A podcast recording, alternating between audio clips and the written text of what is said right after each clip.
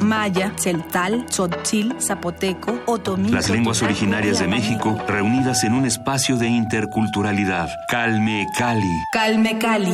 Acompáñanos a conocer las diferentes culturas indígenas de nuestro país en voz de sus hablantes. Todos los jueves a las 10 de la mañana. Retransmisión domingo 15.30 horas. Por el 96.1 de FM. Radio UNAM. Radio UNAM es un medio que promueve el diálogo, la diversidad y la libertad de expresión en un marco crítico y respetuoso. Los comentarios expresados a lo largo de su programación reflejan la opinión de quien los emite, mas no de la radiodifusora. le cuestan duda a mi honor, yo quiero dejar muy claro ante todos ustedes, Vivimos tiempos donde el mundo no es gobernado por las personas más altruistas. Donde los muros estorban a la igualdad, a la sexualidad. a la creatividad. ¿Está en tus planes llegar al altar nuevamente? Donde se habla sin pensar y se admira sin saber. Vivimos los mismos tiempos que están viendo a la comunicación renovarse, al arte reinventarse, a la libertad superar sus límites. Nos hacen creer que lo mejor es triunfar en la vida. Donde el conocimiento y la denuncia están al alcance de nuestros ojos. De nuestros oídos.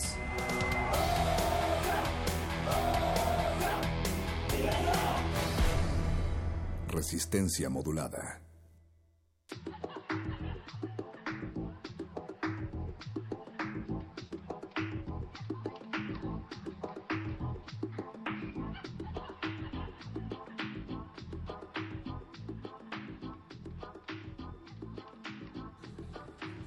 No concebimos el amor si no es redondo.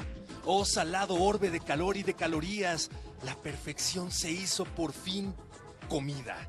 Redondo Dios de capas y cortezas, eres la tierra de la comida y en toda la naturaleza cabe tu cuerpo. El deleite de hervir en cuerpo propio y desnudar la lengua, los favores del fogón y sus alientos para asistir a la importancia del milagro y ser testigo de la divinidad recóndita guardada en el ceño de la comisura. No entendemos el placer si no es redondo, porque desde que se inventó la rueda, el círculo, el ser humano es ser humano y todo ese cuerpo es una curva infinita que va a parar a nuestros labios. Afinca la gloria en el paladar y el olfato. Los misterios gnósticos, órficos, distan de ser razón y cumplimiento. ¿Tiento acaso de la verdad última para acercarse al paraíso? Frente a mí, los delantales han volado. No conocemos la felicidad si no es circular y por eso órbita de nuestras lenguas. Te amamos. Y la pizza, que es exactamente de lo cual estamos hablando, no se come si estamos solos, así es que no solo la mordemos, sino que además la mordemos juntos y no en cualquier lugar, en la Roma Condesa, Natalia Luna. Perro muchacho, esta noche te vestimos de gala, te ponemos un pequeño moño y te ponemos también la cadena porque en estas calles no puedes andar suelto así nada más como anoche lo hacías en la Santa María. No, acá en la frontera de la Roma y de la Condesa, en particular en este espacio privilegiado donde el paladar se da cita con la lengua, pero también donde nos sentamos alrededor de una mesa para platicar, para compartir en Vecchio Forno. Les damos la bienvenida a Resistencia Modulada en estas jornadas donde salimos a la calle, nos vamos a los barrios de esta Ciudad de México y hoy toca la Condesa. Para todas las personas que viven debajo de la piedra y que no estaban enterados, pues en esta ocasión estamos junto a la piedra, pero de calor, porque estamos, como bien dices, en la pizzería Vecchio Forno. No sé si ustedes sepan, queridos amigos, pero yo tengo muchas ganas de decirlo. Forno significa horno en italiano y era la forma original a través de la cual se decía horno en español. Después la F cambió de forma y se convirtió en una H que además es muda, pero no como la Roma. La Roma tiene muchas, muchas historias que contar.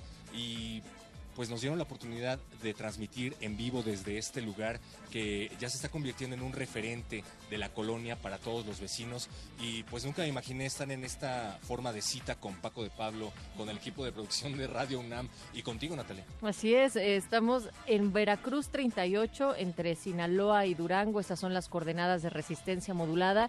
Esta transmisión va a durar lo que dura la resistencia cada noche, tres horas, así es que todavía tienen tiempo para agendar, no tienen que hacer reservación, solo lleguen directamente acá a Veracruz 38 y les vamos a estar esperando con una buena charla, una buena comida y sobre todo invitados de la zona que se dan cita para platicarnos sobre sus actividades cotidianas, sobre el latir y el pulso de lo que pasa en este espacio, que también hemos tenido la posibilidad de ver cómo la actividad artística, cultural, pero también las afectaciones recientes de los sismos de noviembre pasado, pues han pasado y han pegado duro. Entonces vamos a platicar con muchos personajes de acá, vamos a pasarla muy bien y recuerden que estamos en redes sociales con ustedes en arroba R modulada, Facebook Resistencia Modulada y también tenemos nuestro WhatsApp para que nos envíen algunos mensajes, perro muchacho. 55 47 76 90 81, lo voy a repetir, perdón, tenía pizza en la boca. 55 47 76 90 81. Mándenos sus mensajes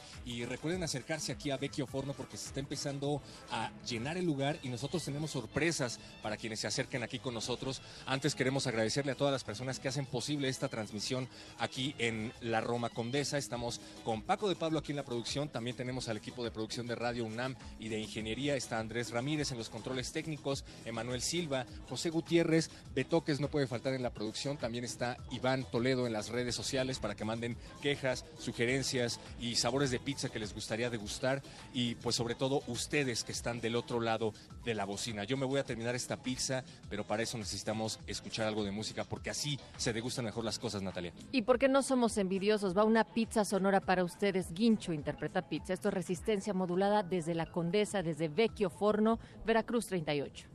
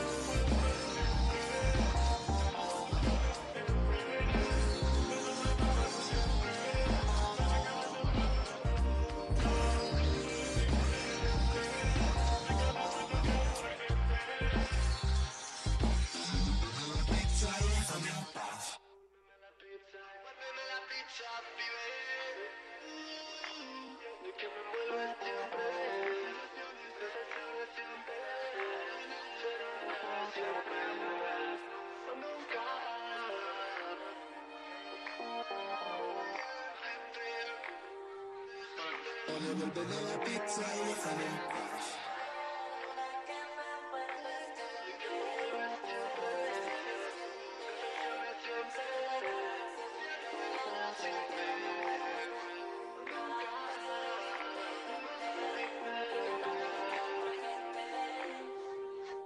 Devuélveme la pizza y déjame en paz.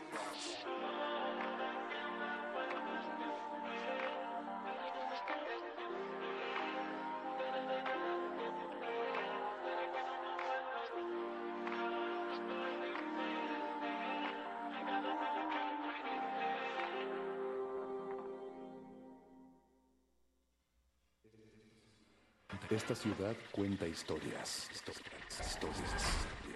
Ya ves, por amar a vez vamos. Mira cómo se llega a preparar y mira cómo le terminamos de fabricar lo que viene siendo el pequeño ratón.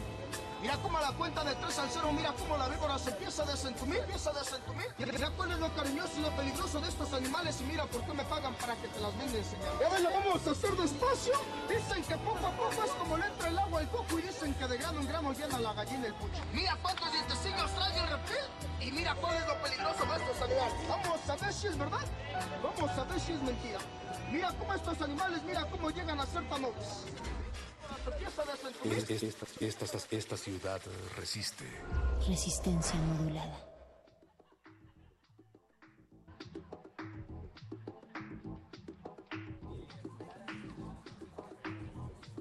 Aquí está el cerco, acaba de cerrarse justo a tiempo de evitar que te quedes dentro o fuera porque resistencia modulada está en la frontera de la colonia Roma y de la colonia Condesa en Vecchio Forno, este espacio que ha abierto sus puertas, pero también que a nosotros nos ha abierto el paladar para seguir compartiendo de estas charlas que tenemos desde distintos puntos de la ciudad que iniciaron el día de ayer y que dan por terminado hasta el viernes. Perro muchacho, estamos con todo el equipo de producción de Radio UNAM, pero también ya preparándonos para poder platicar con vecinos de la zona, en particular con Ana Elena Malet, que nos emociona muchísimo porque eres una mujer muy comprometida con la zona desde distintos aspectos. Ana, bienvenida antes y luego damos todas tus credenciales. ¿Cómo están? Muchas gracias por la invitación, Héctor, Natalia, muchas gracias.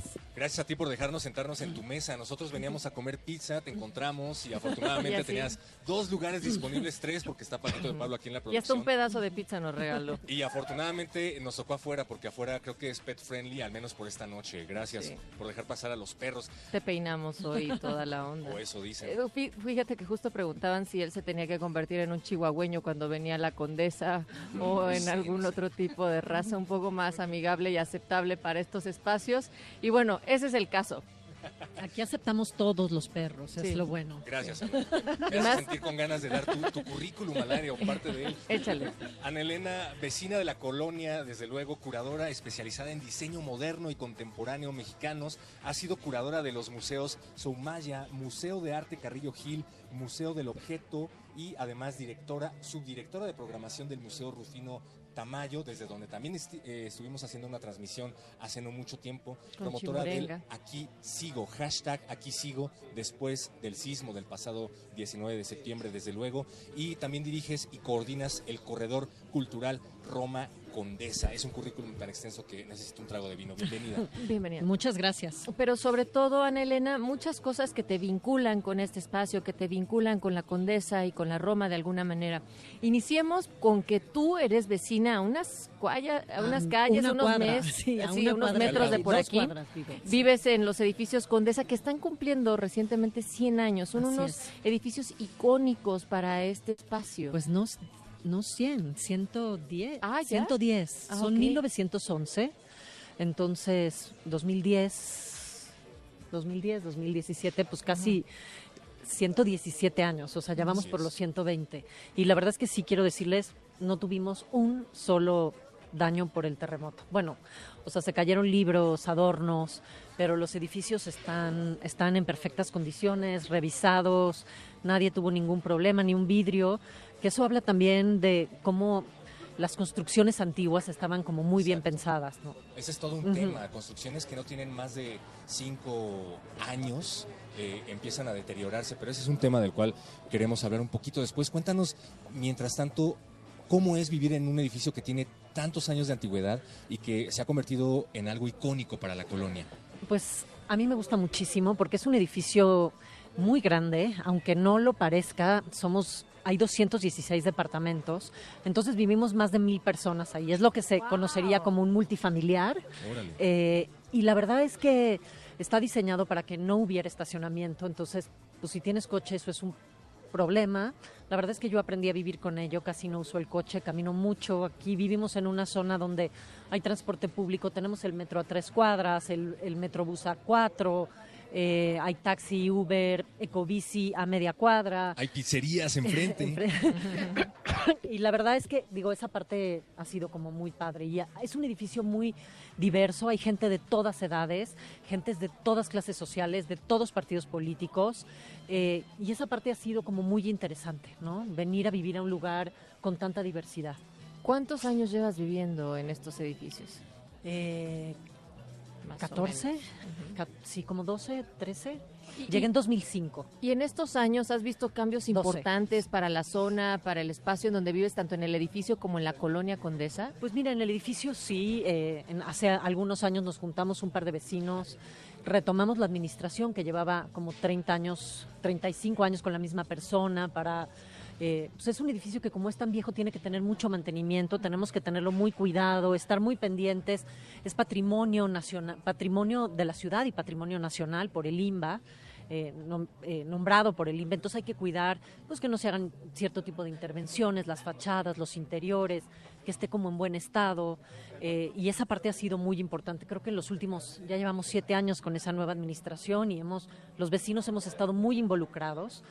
Eh, y en la zona definitivamente. Y, y una parte que para mí ha sido como bien importante en esta zona es que hay que involucrarse, porque, porque, pues porque estás viviendo en, en una de las zonas eh, más problemáticas, pero también codiciadas para vivir.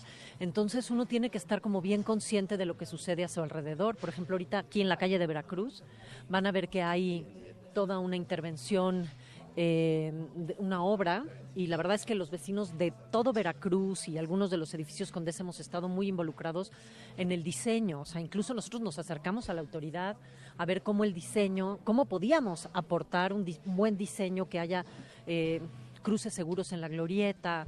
eh, y la verdad para mí esa parte ha sido como bien importante, de involucrarme en la zona. Y esto que estás diciendo es muy importante, María Elena, porque el día de ayer platicábamos con algunos vecinos de la colonia Santa María y sobre un término que ahora puede dimensionarse de distintas maneras, que es la gentrificación, ¿no? Y, Sí. y quisiera saber cómo, cómo la estás entendiendo tú desde tanta actividad que tienes comunitaria con este espacio. Y desde Y- tantos años que llevas viviendo aquí, además, ¿no? Y sobre todo también como qué implica esto para, digamos, una población que puede ser muy flotante y las implicaciones que tiene para organizarse de manera comunitaria, para procurar esos espacios y ese tipo de decisiones públicas. La gentrificación, por más fea que nos parezca la palabra, es inevitable.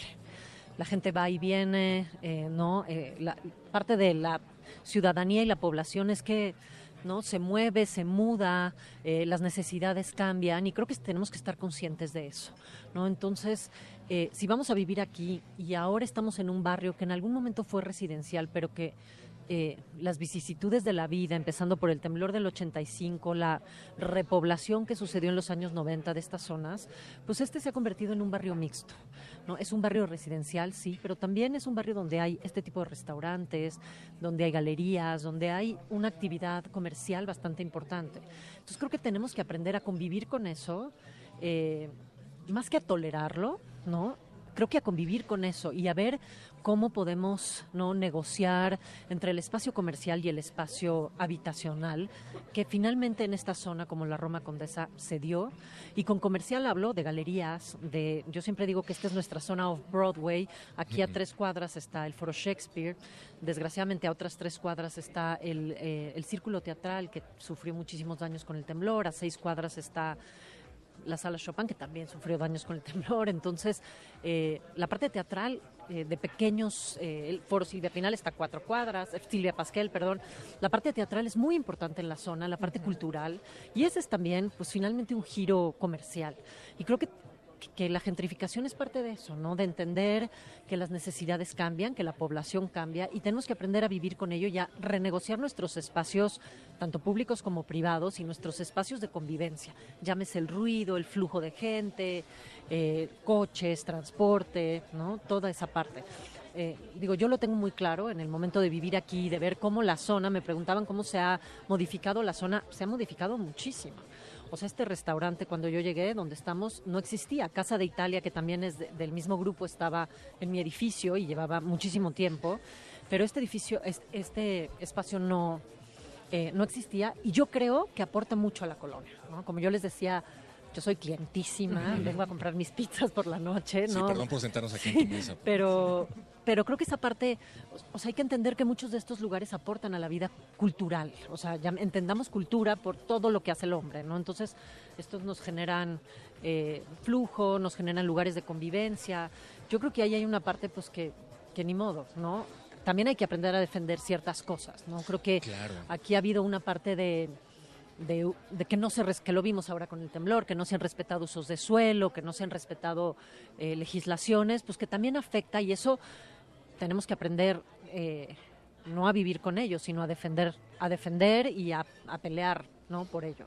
Hablábamos un poco antes de empezar a platicar contigo, invadir eh, tu espacio aquí de comida, acerca de personas que por el referente y la fama que tiene la colonia llegan y se establecen, pero no necesariamente se apropian o no necesariamente se involucran con, con la colonia. En ese sentido, tú eres una de las promotoras del hashtag que se empezó a viralizar en redes, Aquí sigo, que proviene del pasado eh, terremoto, de los pasados terremotos del 19 de septiembre. Cuéntanos, por favor, de qué se trata este hashtag, qué implica. Bueno, antes del el hashtag, voy a hacer que me parece increíble estar aquí, eh, porque hoy eh, terminamos de planchar un evento eh, de Aquí Sigo que va a suceder este fin de semana, 9 y 10 de diciembre, y los quiero invitar a todos, es gratuito, es un evento comunitario en el que va a entrar MUTEC, el Festival de, de Arte Sonoro, Héctor Esrague, Ignacio Cadena, dos diseñadores súper destacados que van a hacer una intervención comunitaria, se llama Sobre la Mesa, y esto va a suceder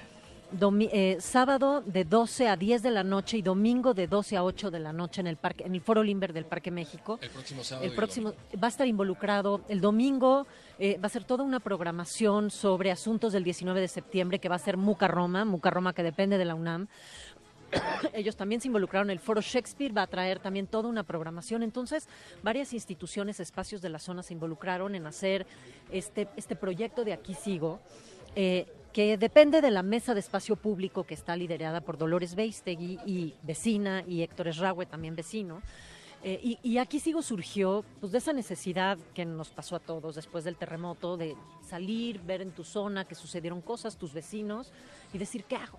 Primero haces sándwiches, cargas escombros y luego dices, a ver, alto, ¿qué es lo que yo sé hacer? Pues yo sé organizar gente, sé convocar eventos culturales, sé hacer esto, ¿no? Entonces convocamos con un grupo de vecinos a una reunión unos días después del terremoto, una semana después, en el Condesa DF, a donde llegaron más de 700 vecinos. Eh, mucha gente que ustedes conocen, eh, gente destacada que vive aquí, escritores, músicos, periodistas, galeristas, artistas. Y, y Que finalmente son vecinos, ¿no? Vecinos, gente que vive y trabaja aquí. Y ahí la propuesta fue, a ver, nuestros barrios están heridos, no están destruidos como mucha gente pensó. Les proponemos una suerte de operación de restauración, eh, tomando como metáfora el kintsugi japonés, que cuando algo se rompe, ¿no? Lo restauran los maestros japoneses con oro, las grietas con oro y plata. El, el oro y plata de estas colonias, pues es nuestra comunidad. Entonces la idea fue convocar a la comunidad, proponer siete mesas de trabajo de siete distintos temas, comunidad, gastronomía, arte y cultura, eh, patrimonio, turismo eh, y espacio público, eh, para generar, para generar distintas activaciones, actividades puntuales de esos temas, que de aquí al 19 de abril podamos hacer una, una actividad muy pública, comunitaria, gratuita, para invitar a la gente a que regrese a nuestras colonias. Eh, el primer evento que hicimos fue el 2, de, eh, el 2 de noviembre, el Día de Muertos.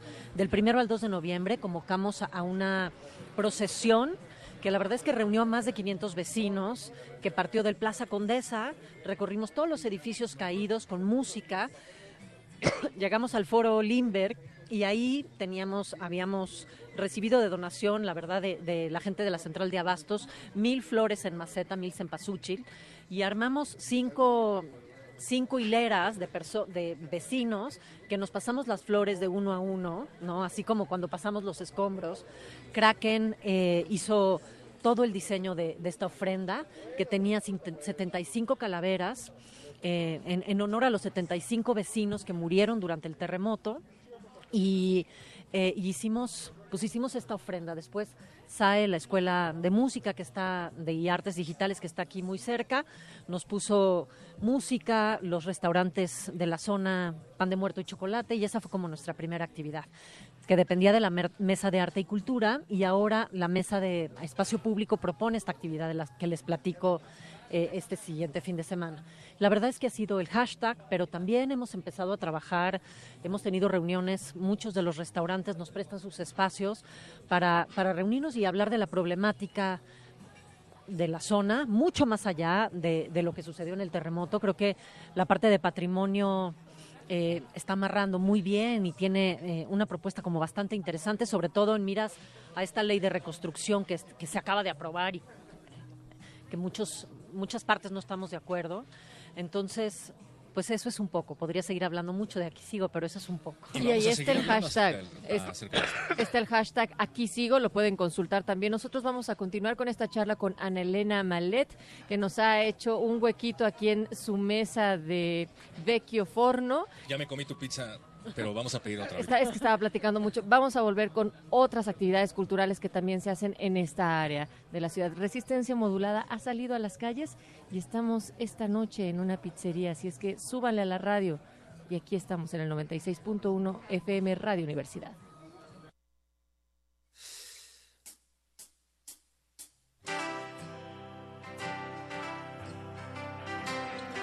Esta es una canción de amor. Dedicada para la ciudad más grande del mundo.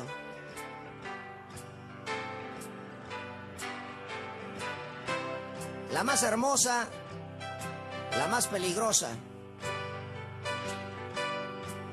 La más querida, la más contaminada. La más poblada, la más rock Le pese a quien le pese, le duela a quien le duela. Para todos aquellos que viven en ella, se las vamos a dedicar con mucho cariño. Para los que no la conocen o alguna vez la han visitado, pues también se las dedicamos, como no. Lo único que queremos dejar bien claro es que, como México, no hay dos.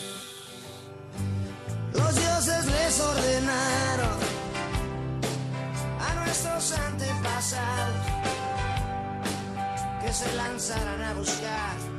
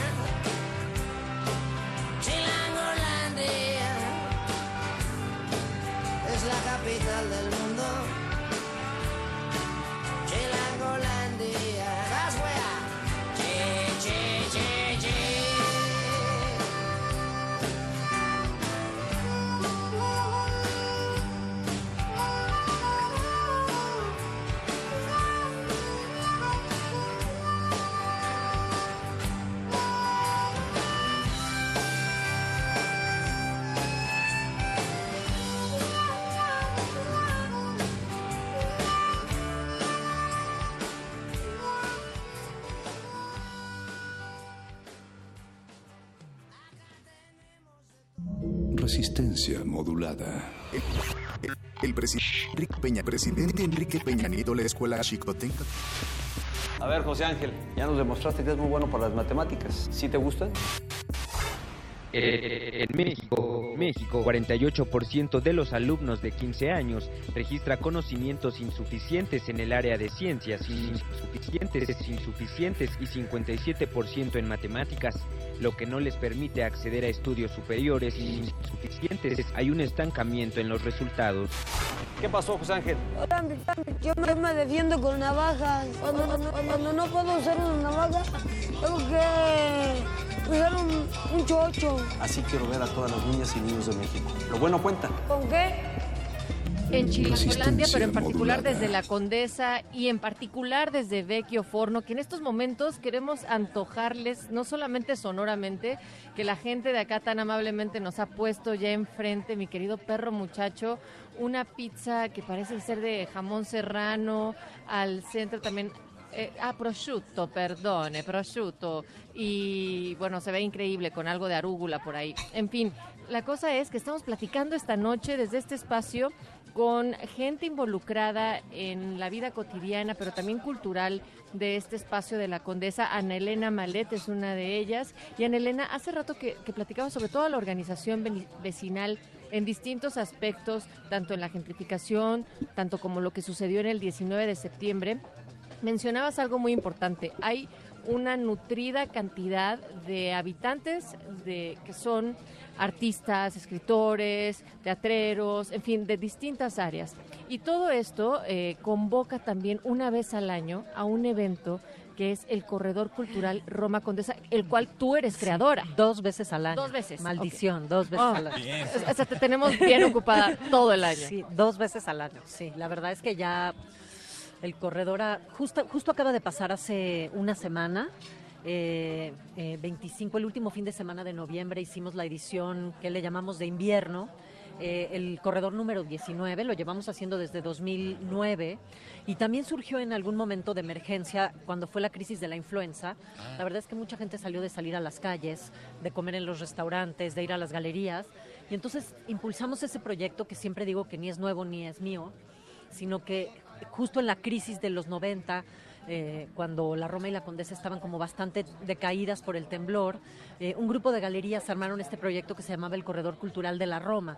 Y eran cinco galerías que inauguraban todos los, jue- todos los jueves últimos de mes, o sea, lo hacían todos los meses, eh, cinco galerías que inauguraban el mismo día. Entonces tú podías tomar una suerte de camioncito que te llevaba por la Plaza Luis Cabrera y la Río de Janeiro y podías ir a las inauguraciones de estas cinco galerías. A mí me tocó cuando yo estaba en la universidad y bajaba, o sea, venía todos los fines, todos los últimos jueves de mes y terminé trabajando en una de esas galerías, viviendo en esta zona, porque me pareció un proyecto como súper interesante, conocías gente muy interesante, veías proyectos interesantes, te vinculabas con gente interesante.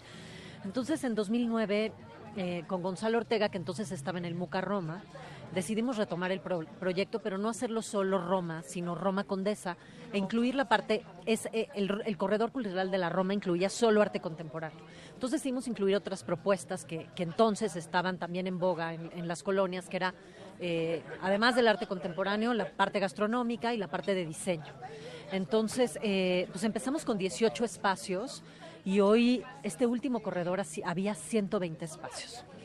Entonces, como ven, eso habla de cómo ha ido creciendo la zona en estos años, de cómo, eh, pues sí, hay una vinculación entre muchos espacios, de cómo se ha convertido en una zona, un poco lo que hablaba, esta vinculación entre lo cultural, lo comercial, la vivienda. Eh, y la verdad es que ha sido también un proyecto muy bonito. Cuando comenzamos siempre les platico que no había nada. Hoy tienes Festival Marvin, Corona Capital, tu, tu, tu, o sea, ¿no? Para planear cada corredor, corredor al año tengo que andar correteando todas las fechas de todos los festivales, de, la gran cantidad de, de eventos, eh, de música, moda, arte que hay en la ciudad, la gran oferta cultural. Eh, entonces, este, pues la verdad es que es un proyecto que, con el que vamos a cumplir ya 20 ediciones y estamos muy contentos. Tenemos la parte de niños, eh, la parte ambiental, galerías, la parte cultural, que son galerías, tiendas de diseño, y la parte gastronómica, que se ha convertido en una en un componente como súper nutrido de- del corredor y muy importante. Este último corredor, perdón, tomo un traguito de agua porque ya me está dando la tos. Este, eh, incluimos un- una cosa súper interesante con Kichín, que fue un- una suerte de vale digital que tú podías por 780 pesos comprar este vale y durante el fin de semana podías ir a probar un platillo de hasta 80 lugares. Entonces, este, la verdad eran como platos súper generosos. Yo compré mi vale y no me pude acabar los 10 platillos. Eran 7 platillos, 8 platillos y dos bebidas. Eh, y la verdad es que no me lo pude ni acabar. Pero, pero todo el tiempo estamos tratando de innovar, de presentar nuevas maneras, de que la gente se acerque a la zona, de que viva, sobre todo la parte que nos interesa mucho es esta recuperación del espacio público, que la gente venga a la zona, camine, use el ecobici, que se ponga unos zapatos cómodos y, y realmente del lugar más lejano del corredor eh, de una colonia y la otra. Son 25 minutos caminando por camellones, zonas arboladas, parques increíbles. Entonces, pues la idea es que la gente eh, aprenda a vivir la ciudad de otra manera. En los últimos años nuestros espacios públicos se han convertido en los centros comerciales, ¿no? Es el, ahí es donde vas a hacer vida social. Y creo que esto de salir a la calle otra vez y reencontrarnos en el, en el espacio público, en el parque, en el camellón, pues nos parece que, que es algo que no debemos de, de- de dejar de vivir, ¿no? haciendo comunidad desde hace más de una década y es muy interesante ver cómo este corredor finalmente refleja todos estos elementos de los cuales nos estabas hablando que definen al espacio, ¿no? A la Roma en particular. Así es, sí. Pues queremos agradecerte mucho, No, a Ana. Elena Malet. Vamos a tomar otra rebanadita de pizza y ahora sí. ¿Nos dejas este, agarrar más de tu pizza, Nelly? Por favor, Sí, ya nos, mira- ya nos rellenaron el plato, así Bien. Yo quien veo que tiene todavía un poco más, acaban de pedir una pizza, es la otra mesa que está aquí contigua, justo al lado de nosotros. Bien, es hora de invadirla. Creo que veo por ahí a Brenda Salinas y a Andrés Siegel, entonces igual y ellos nos dan chance, no sé, vamos a intentar sentarnos ahí un ratito, mientras tanto les invitamos a que ustedes nos escriban, vengan si es que pueden todavía hacerlo, tenemos de aquí hasta las 11 de la noche donde va a estar resistencia modulada desde Vecchio Forno en Veracruz 38 entre Sinaloa y Durango en este espacio que nos está albergando esta noche y nos pueden también mandar un mensajito por WhatsApp, perro. Cuéntenos las anécdotas que tienen acerca de la colonia sobre su propio espacio público. Ya nos han empezado a mandar varios mensajes desde el día de ayer. Les recordamos, Resistencia Modulada invadirá las calles toda esta semana desde distintos puntos de la ciudad. Así es que no importa desde dónde se encuentren, Resistencia te encuentra y viceversa. 96.1 de FM Radio UNAM y el WhatsApp 55 47 76 90 81. Muchísimas, muchísimas gracias a todo el personal y equipo de Vecchio Forno por hacer posible esta transmisión. Y nosotros regresamos, seguimos en vivo desde la Roma.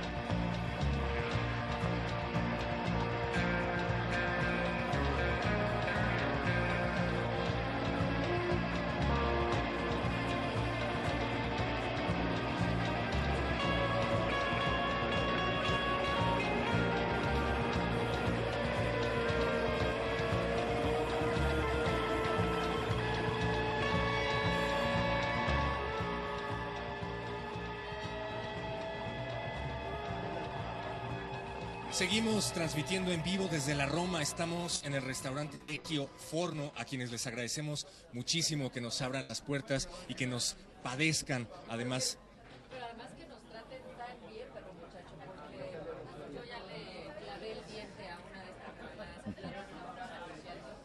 y mientras estábamos hablando con eh, nuestra invitada anterior, eh, veíamos que había más mesas con pizza en medio y decidimos pues invitarnos a su mesa. Muchísimas gracias por recibirnos. Estamos con Andrés Siegel, Siegel o Siegel. ¿Cómo te Siegel. gusta que te digan? Siegel. Siegel y también estamos con Brenda Salinas, quienes también son habitantes asiduos y longevos de la colonia Roma. Nos gustaría mucho que nos Condesa. platicaran. Exacto, de la, de la colonia Condesa. En mi caso de la Roma, Condesa es de aquel lado. del camellón para allá es Condesa y Es que del aparte camellón estamos para acá justamente estamos en la Roma. En la, en la frontera. Exacto. Eh, La frontera. Brenda Salinas, tú eres vecina de los edificios Condesa y tenemos también a Andrés Siegel que tú, o sea, literalmente vives en el muro que está dividiendo el vecchio forno a tu espacio donde normalmente estás durmiendo, cocinando, creando también lo que sea que estés haciendo durante el día. Que además era la casa de Tina Modotti, En esta efecto. fotógrafa italiana, activista mexicana. En efecto, bueno, de hecho, aquí juntos la galería, el número 40, y yo vivo en la casa que sigue, que es el 42. Y pues llevo casi 30 años en este lugar. Además, ¿Cuántos años? Un poquito de arte, Mm, ¿no? Más o menos 47 o un poquito más viviendo en la Condesa cuando era una colonia. ¿Qué es ahora entonces, si no es una colonia, Brenda? Pues ahora es un entorno invadido como todo el centro de la ciudad, ¿no? Ustedes comprenderán que la delegación Cuauhtémoc tiene 500 mil habitantes y todos los días nos llegan cuatro y medio millones de habitantes paso. ambulantes, ¿no? De paso. Entonces, obviamente, pues eso deteriora las zonas terriblemente. Y estamos conscientes que vivir en el centro de la ciudad, pues tiene que irse modificando, tiene que ir aceptando nuevas formas de convivencia, eh, un nuevo entorno de edificios y demás. Pero esta ola que hemos tenido últimamente de gente prácticamente de paso, porque los muchachos jóvenes que están llegando, pues llegan porque está de moda. Entonces, eh, lo único que conseguimos es un desequilibrio económico brutal, las rentas han subido desmedidamente y nuestro concepto de colonia de base, o sea, tus tienditas, la zapatería, la, donde compras un botón, donde todo eso, Sí, te escuchamos, Brenda. este, pues se están acabando porque no pueden pagar las nuevas rentas, ¿no? Entonces, claro, hay galerías, hay tiendas, hay mu- muchas cosas, pero que no te sirven para vivir diariamente. Entonces, eso es lo que a nosotros nos tiene bastante alterados, digamos. Y luego la gente que está llegando, como les digo, es gente de paso, que no se interesa por la colonia, le decía yo, aquí anda- La gente cree que los árboles crecen solitos, que las plantas, pues quién sabe de dónde salieron. ¿De dónde salieron las ¿De dónde plantas? salieron? Todos Mira, los magueyes que ves alrededor, ¿de dónde crees que salieron? ¿Dónde crees que salieron? Salieron por de obra y gracia al Espíritu Santo. Sí, sí, Diosito viene y los riega y demás cosas, ¿no? Las calles, pues no sé quién las barre. Y si hay problemas de agua, pues este, ¿qué hacemos? ¿No? No hay un concepto de barrio y sí nos está deteriorando la zona. Ahora, Eh, eh, que no tiene nada que ver con el sentido de lo que hablábamos eh, anteriormente, que es el sismo. Es decir, este proceso de gentrificación ha traído este tipo de conflictos incluso antes del 19 de septiembre. ¿no? Claro, eh, mira, tan es así, tan es claro que está haciendo esto, que, por ejemplo, no, todos los edificios que están realmente lastimados en la zona no se han dado a conocer para que la gente no se, no se asuste y no deje de comprar las nuevas torres. Eso sí nos tiene muy molestos porque teníamos casas con muy bellas eh, jardines, con árboles, con todo eso, que están desapareciendo totalmente en la zona. Y hay que decir que todavía hay muchísimas calles que están cercadas y a través de las cuales no hay acceso, lo cual hace un poquito eh, difícil introducirnos a la colonia como anteriormente lo hubiéramos podido hacer, Andrés.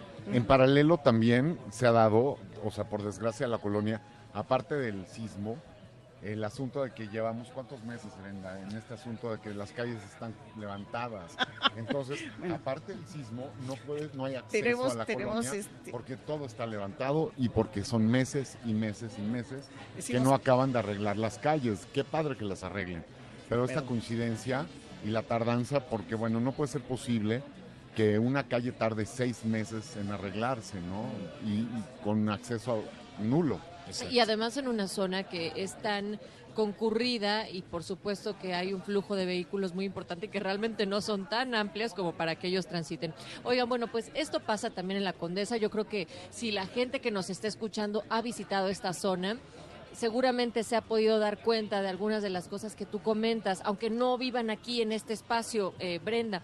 Pero también queremos hablar de lo que los conecta con la comunidad en la Condesa, es decir, cómo han sido, por ejemplo, Andrés, 30 años de llegar a este espacio, de vivir en un lugar como que te digan, tiene tanta historia, vivió este personaje acá. Mira, Brenda no me, de- no me dejará mentir. Cuando yo llegué aquí esto era parecido a la Doctores. Eran talleres mecánicos, eh, tallercitos Aquí, de aquí oficios. mismo donde aquí, estamos. Aquí, aquí donde estamos. Tallercitos de oficios. Eh, cuando yo llegué aquí la gente me decía, estás loco, ¿por qué te vas a vivir ese arrabal?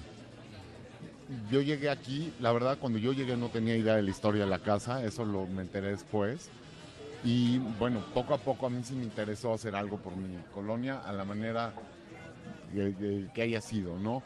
Em, fue a, a lo mejor el primer lugarcito que estuvo un poco más mono, arregladito en el momento antes de que empezara este boom.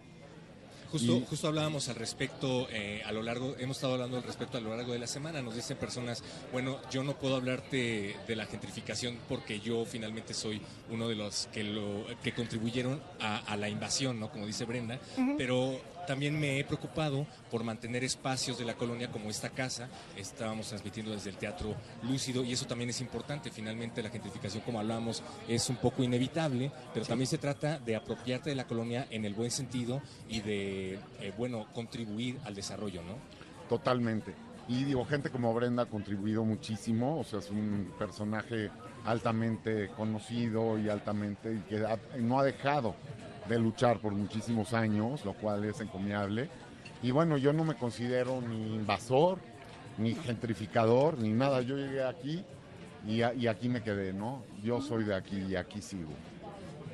Ah, hablábamos también acerca, Brenda, de mm, los conflictos que ha generado el hecho de que esta colonia sea conocida como centro del arte, como centro cultural, pero eso también ha podido eh, ser benéfico de cierta forma para la colonia. Tú que hasta has estado muy cerca de esto, Andrés, ¿qué nos puedes decir al respecto?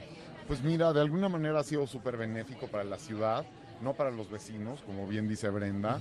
Eh, yo tengo una galería aquí que genera, la verdad, muy poco tráfico, desde hace más de 25 años, el Foro Shakespeare que lleva muchísimo tiempo, y así. En, en el aspecto de galerías, las galerías nacen y mueren, son muy efímeras. Es raro que una galería dure más de un par de años. Sí. Entonces ha habido muchas que vienen, van, regresan, acaban de abrir una aquí a la vuelta, y todo eso es muy bueno pero no, o sea, también el punto de Brenda es muy importante. Ha sido muy bueno para la ciudad, muy bueno para el ámbito cultural mexicano, pero no ha sido benéfico para los vecinos en general, digo, tengo que aceptarlo. Claro. Sí, sí, sí, güey. Pues eso, eso es natural. Bueno, se espera que una ciudad que crezca, obviamente, pues eh, eh, cambie todas estas formas de vivencias y, pues, querramos o no, se modernice. Pero el impacto ha sido en muy poco tiempo y demasiado para la zona. Eso ha hecho que, pues, en primer lugar, todavía no nos estemos acostumbrando no estemos acostumbrados a este flujo de personas, a esta serie de restaurantes, a pues que casi casi te sientes invadido en tu vida privada, ¿no? Casi. Sobre todo viviendo tanto tiempo, ¿no? Pero Brenda, ¿qué cosas eh, son las que sí te gustan aún con toda esta transformación después de cuarenta y tantos años de vivir aquí, que todavía te gustan de vivir aquí en la Condesa? Bueno, que todavía podemos salir y decir, hola vecino, ¿cómo estás? Claro. Sí, que nos conocemos, o sea, el núcleo de conocer, que realmente es la panadería, el núcleo que, que nos aglutina, y el mercado sobre ruedas, que tenemos los martes, que ya tiene más de 40 años aquí. Entonces, el salir y decir, hola, ¿qué tal? ¿Cómo te va? ¿Cómo estás? Entonces, sí, esa conocencia, echar pestes de las calles, quejarnos y en un momento dado decir, necesitamos un, unas firmas para este, ir a la delegación y quejarnos de algo, ¿no? Por ejemplo, ahora queremos eh, tener firmas para poder pedir eh, parquímetros en esta zona. ¿Por qué? Porque desgraciadamente la avenida Mazatlán se ha vuelto eh, un cementerio de automóviles. La gente llega, Los abandona. los abandona. Y ya. Luego hay un taller mecánico aquí a la vuelta, que es muy pequeño, que es muy bueno, tiene demasiados clientes. ¿Y dónde se estaciona? Exacto. Pues en Mazatlán. Entonces pasan meses y los coches están ahí parados, ¿no? Provocando suciedad, provocando que gente se meta a dormir en ellos, inseguridad.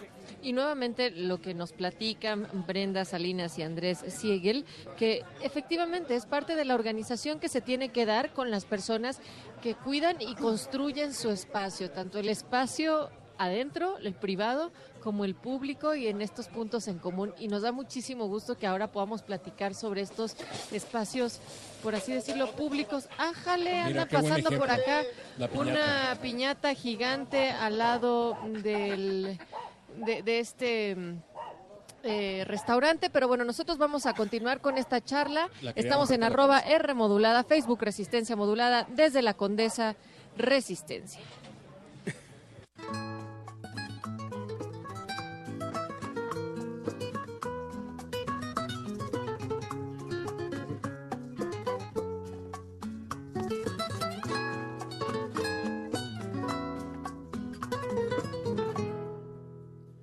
La ciudad de los palacios va dejando paso al alba. Se va perdiendo la calma para cuando el sol asoma. Todo el esplendor decrece, la gente las calles toma. Catedral desaparece entre smog y caca de palo. Resistencia modulada. 2017. 100 años del nacimiento de Arthur C. Clarke.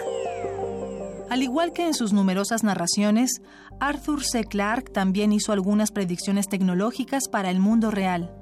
En varias entrevistas habló sobre la tecnología que años después nos traería innovaciones como el correo electrónico, Skype y relojes inteligentes. Además, fue el primero en describir el funcionamiento de la comunicación satelital. Clark hace la descripción de un satélite artificial en órbita geosíncrona, eh, fijo sobre un punto de la superficie de la Tierra, y lo propone como una posibilidad de avance para las comunicaciones mucho tiempo antes de que se lancen los primeros satélites de comunicaciones. Y de hecho, según la leyenda, Clark se arrepintió toda la vida de no haber patentado la idea, porque fue usada sin, sin que él recibiera ningún dinero de por medio. Alberto Chimal, escritor. Arthur C. Clarke. 96.1 de FM, Radio UNAM, Experiencia Sonora. Puedes encender la cámara, grabarte diciendo lo primero que se te ocurra y subirlo a internet. O puedes hacerlo bien. Radio UNAM te invita a construir tu propio espacio de expresión en la red con el taller Videoblogging, el poder de los influencers, impartido por Alejandro Valdés Barrientos. Aprende a llevar tu idea a un guion y a traducirla en video. Inicia el jueves 8 de febrero. Inscripciones, costos y descuentos al 5623-3273. Nuevos medios de comunicación para nuevas opiniones. Radio UNAM, Experiencia Sonora. La revista de la universidad en radio. Te invitamos a escuchar esta serie, donde cada mes diferentes personalidades se darán cita para dialogar sobre los conceptos a los que se enfrenta día con día el ser humano. Música, extinción, revolución, palabras. Cada tema será abordado desde la visión de nuestro invitado semanal. Dialoga con nosotros todos los jueves a las 16 horas por el 96.1 de FM, en el papel, en la pantalla, en las ondas y en la web. La revista de la universidad abre el diálogo en Radio UNAM, Experiencia Sonora.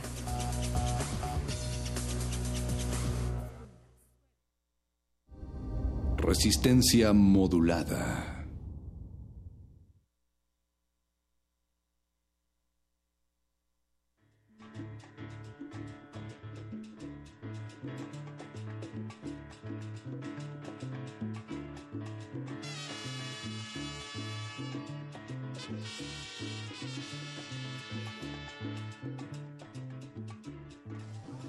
Gracias a Brenda Salinas y a Andrés Siegel por dejarnos sentarnos a su mesa en Vecchio Forno. Estamos en medio de la Roma. No, no es cierto, estamos en medio. En la frontera, en la frontera entre la Roma y la Condesa, perro muchacho. Te desorientas cuando te ponemos correa porque él normalmente anda libre, puede ir y explorar y entonces así se ubica, pero cuando le ponemos un poco la correa se desorienta. Perro muchacho, lo decías muy bien, nuestros dos invitados, o más bien nosotros somos invitados a su mesa porque llegamos, nos sentamos, comimos de su alimento y estamos compartiendo la conversación. Ellos son vecinos de esta zona, han trabajado en el sentido comunitario y de lo público, el espacio. Y la han me visto gustaría transformarse, además. Sí, me gustaría preguntarles qué entonces ustedes creen que le hace falta a la colonia, cómo poder construirlo desde estas acciones comunitarias para que se convierta en un espacio tanto que pueda convivir con los procesos naturales de la ciudad y por otro lado que siga respetando este sentido de los vecinos que llevan acá muchos años.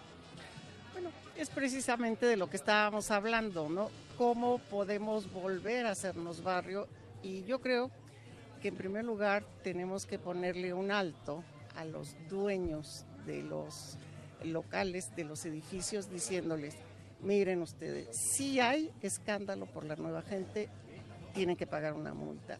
Si destruyen la zona porque la destruyen, eh, tiene que responder alguien por eso, porque ustedes rentan y se van.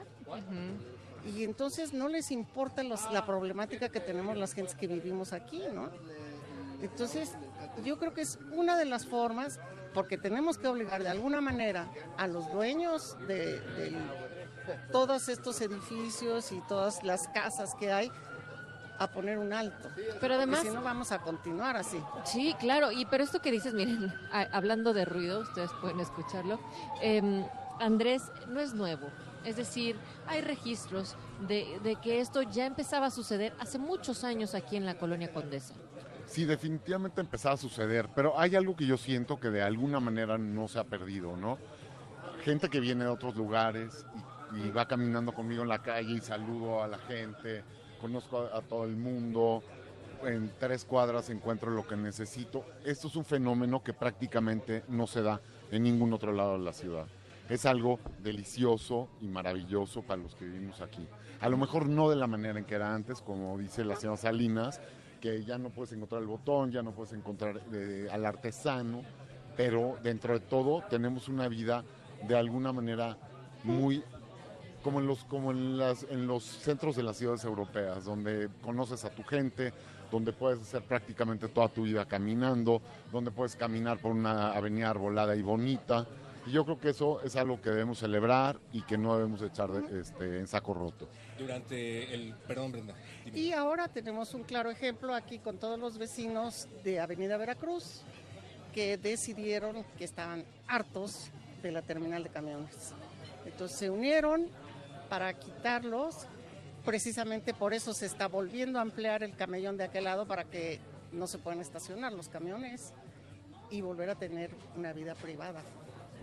Brenda Salinas y Andrés Siegel, pues eh, durante los sismos del pasado 19 de septiembre, en donde estas colonias se convirtieron en el epicentro, en uno de los epicentros mediáticos, se hablaba mucho acerca de la solidaridad. Nosotros hablábamos en las transmisiones que llevamos a cabo en Radio UNAM acerca de la necesidad de empezar a reencontrarte con el otro, a lo mejor ese vecino que ves a diario, pero con el que no necesariamente te pones a entablar una conversación, al que ya no necesariamente le das la mano, pues tiene que empezar a resurgir. Y si eso empezó a resurgir, entre comillas, en el pasado 19 de septiembre y en el otro también, pues es algo que no debería de perderse. Esta eh, comunidad, esta solidaridad y este reencontrarse con el otro, pues para empezar a formar grupos que lleven a cabo lo que nos estás diciendo Brenda y Andrés, ¿no?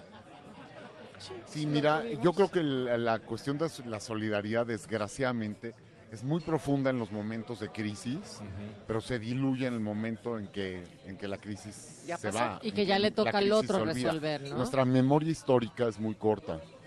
Y Si es que somos- nula a veces. Si es que nulas. Somos profundamente solidarios, pero pasan dos, tres días, dos semanas y se te olvida, haces tu vida normal y esa gran solidaridad que se muestra en los momentos críticos deja Se de pierde. existir como por arte de magia, que es penoso, pero así es. Pero vemos que hay gente como ustedes dos que están comprometidos con su espacio en crisis, en no crisis y en lo cotidiano. Así es que queremos agradecerles mucho por esta conversación para los micrófonos de Radio Universidad y por supuesto pues que cuando volvamos a darnos la vuelta por acá seguiremos platicando porque hay un montón de gente y ustedes también lo veíamos, perro muchacho, está sentado, llega el nieto de Venustiano Carranza y luego saludan a otras personas, en fin, todos por acá estamos charlando y somos una gran familia en esta noche. Así es que gracias Andrés, Gracias a ti. gracias, Gracias a ustedes. muy amable eh, señora Brenda Salinas. Muchísimas gracias y muchísimas gracias a todos los que están haciendo posible esta transmisión. Seguimos dándole las albricias a Vecchio Forno y a todos los que nos siguen del otro lado de las bocinas. Recuerden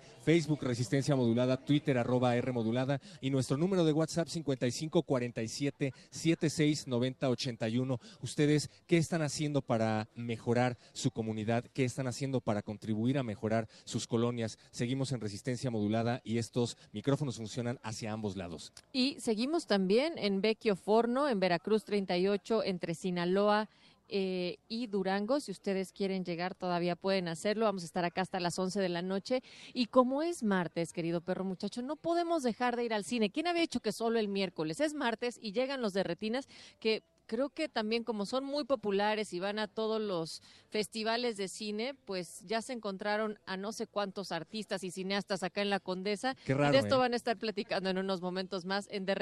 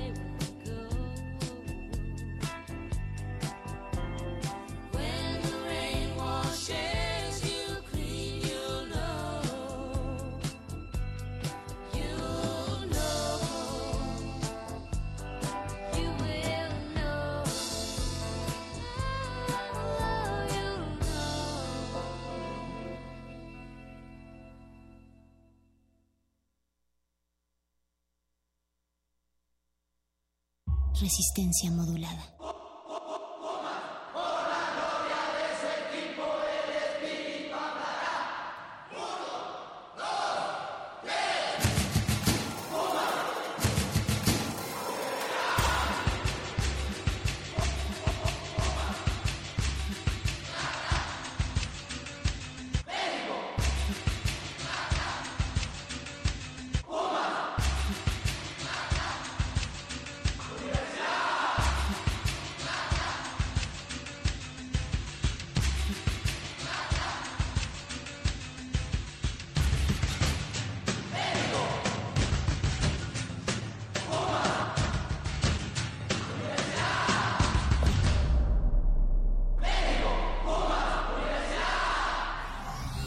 Resistencia modulada.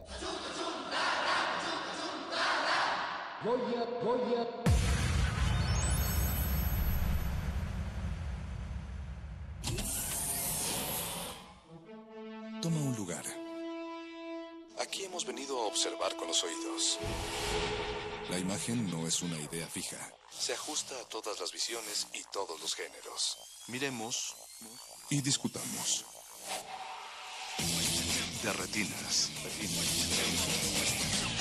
Un horizonte sonoro para vivir el cine.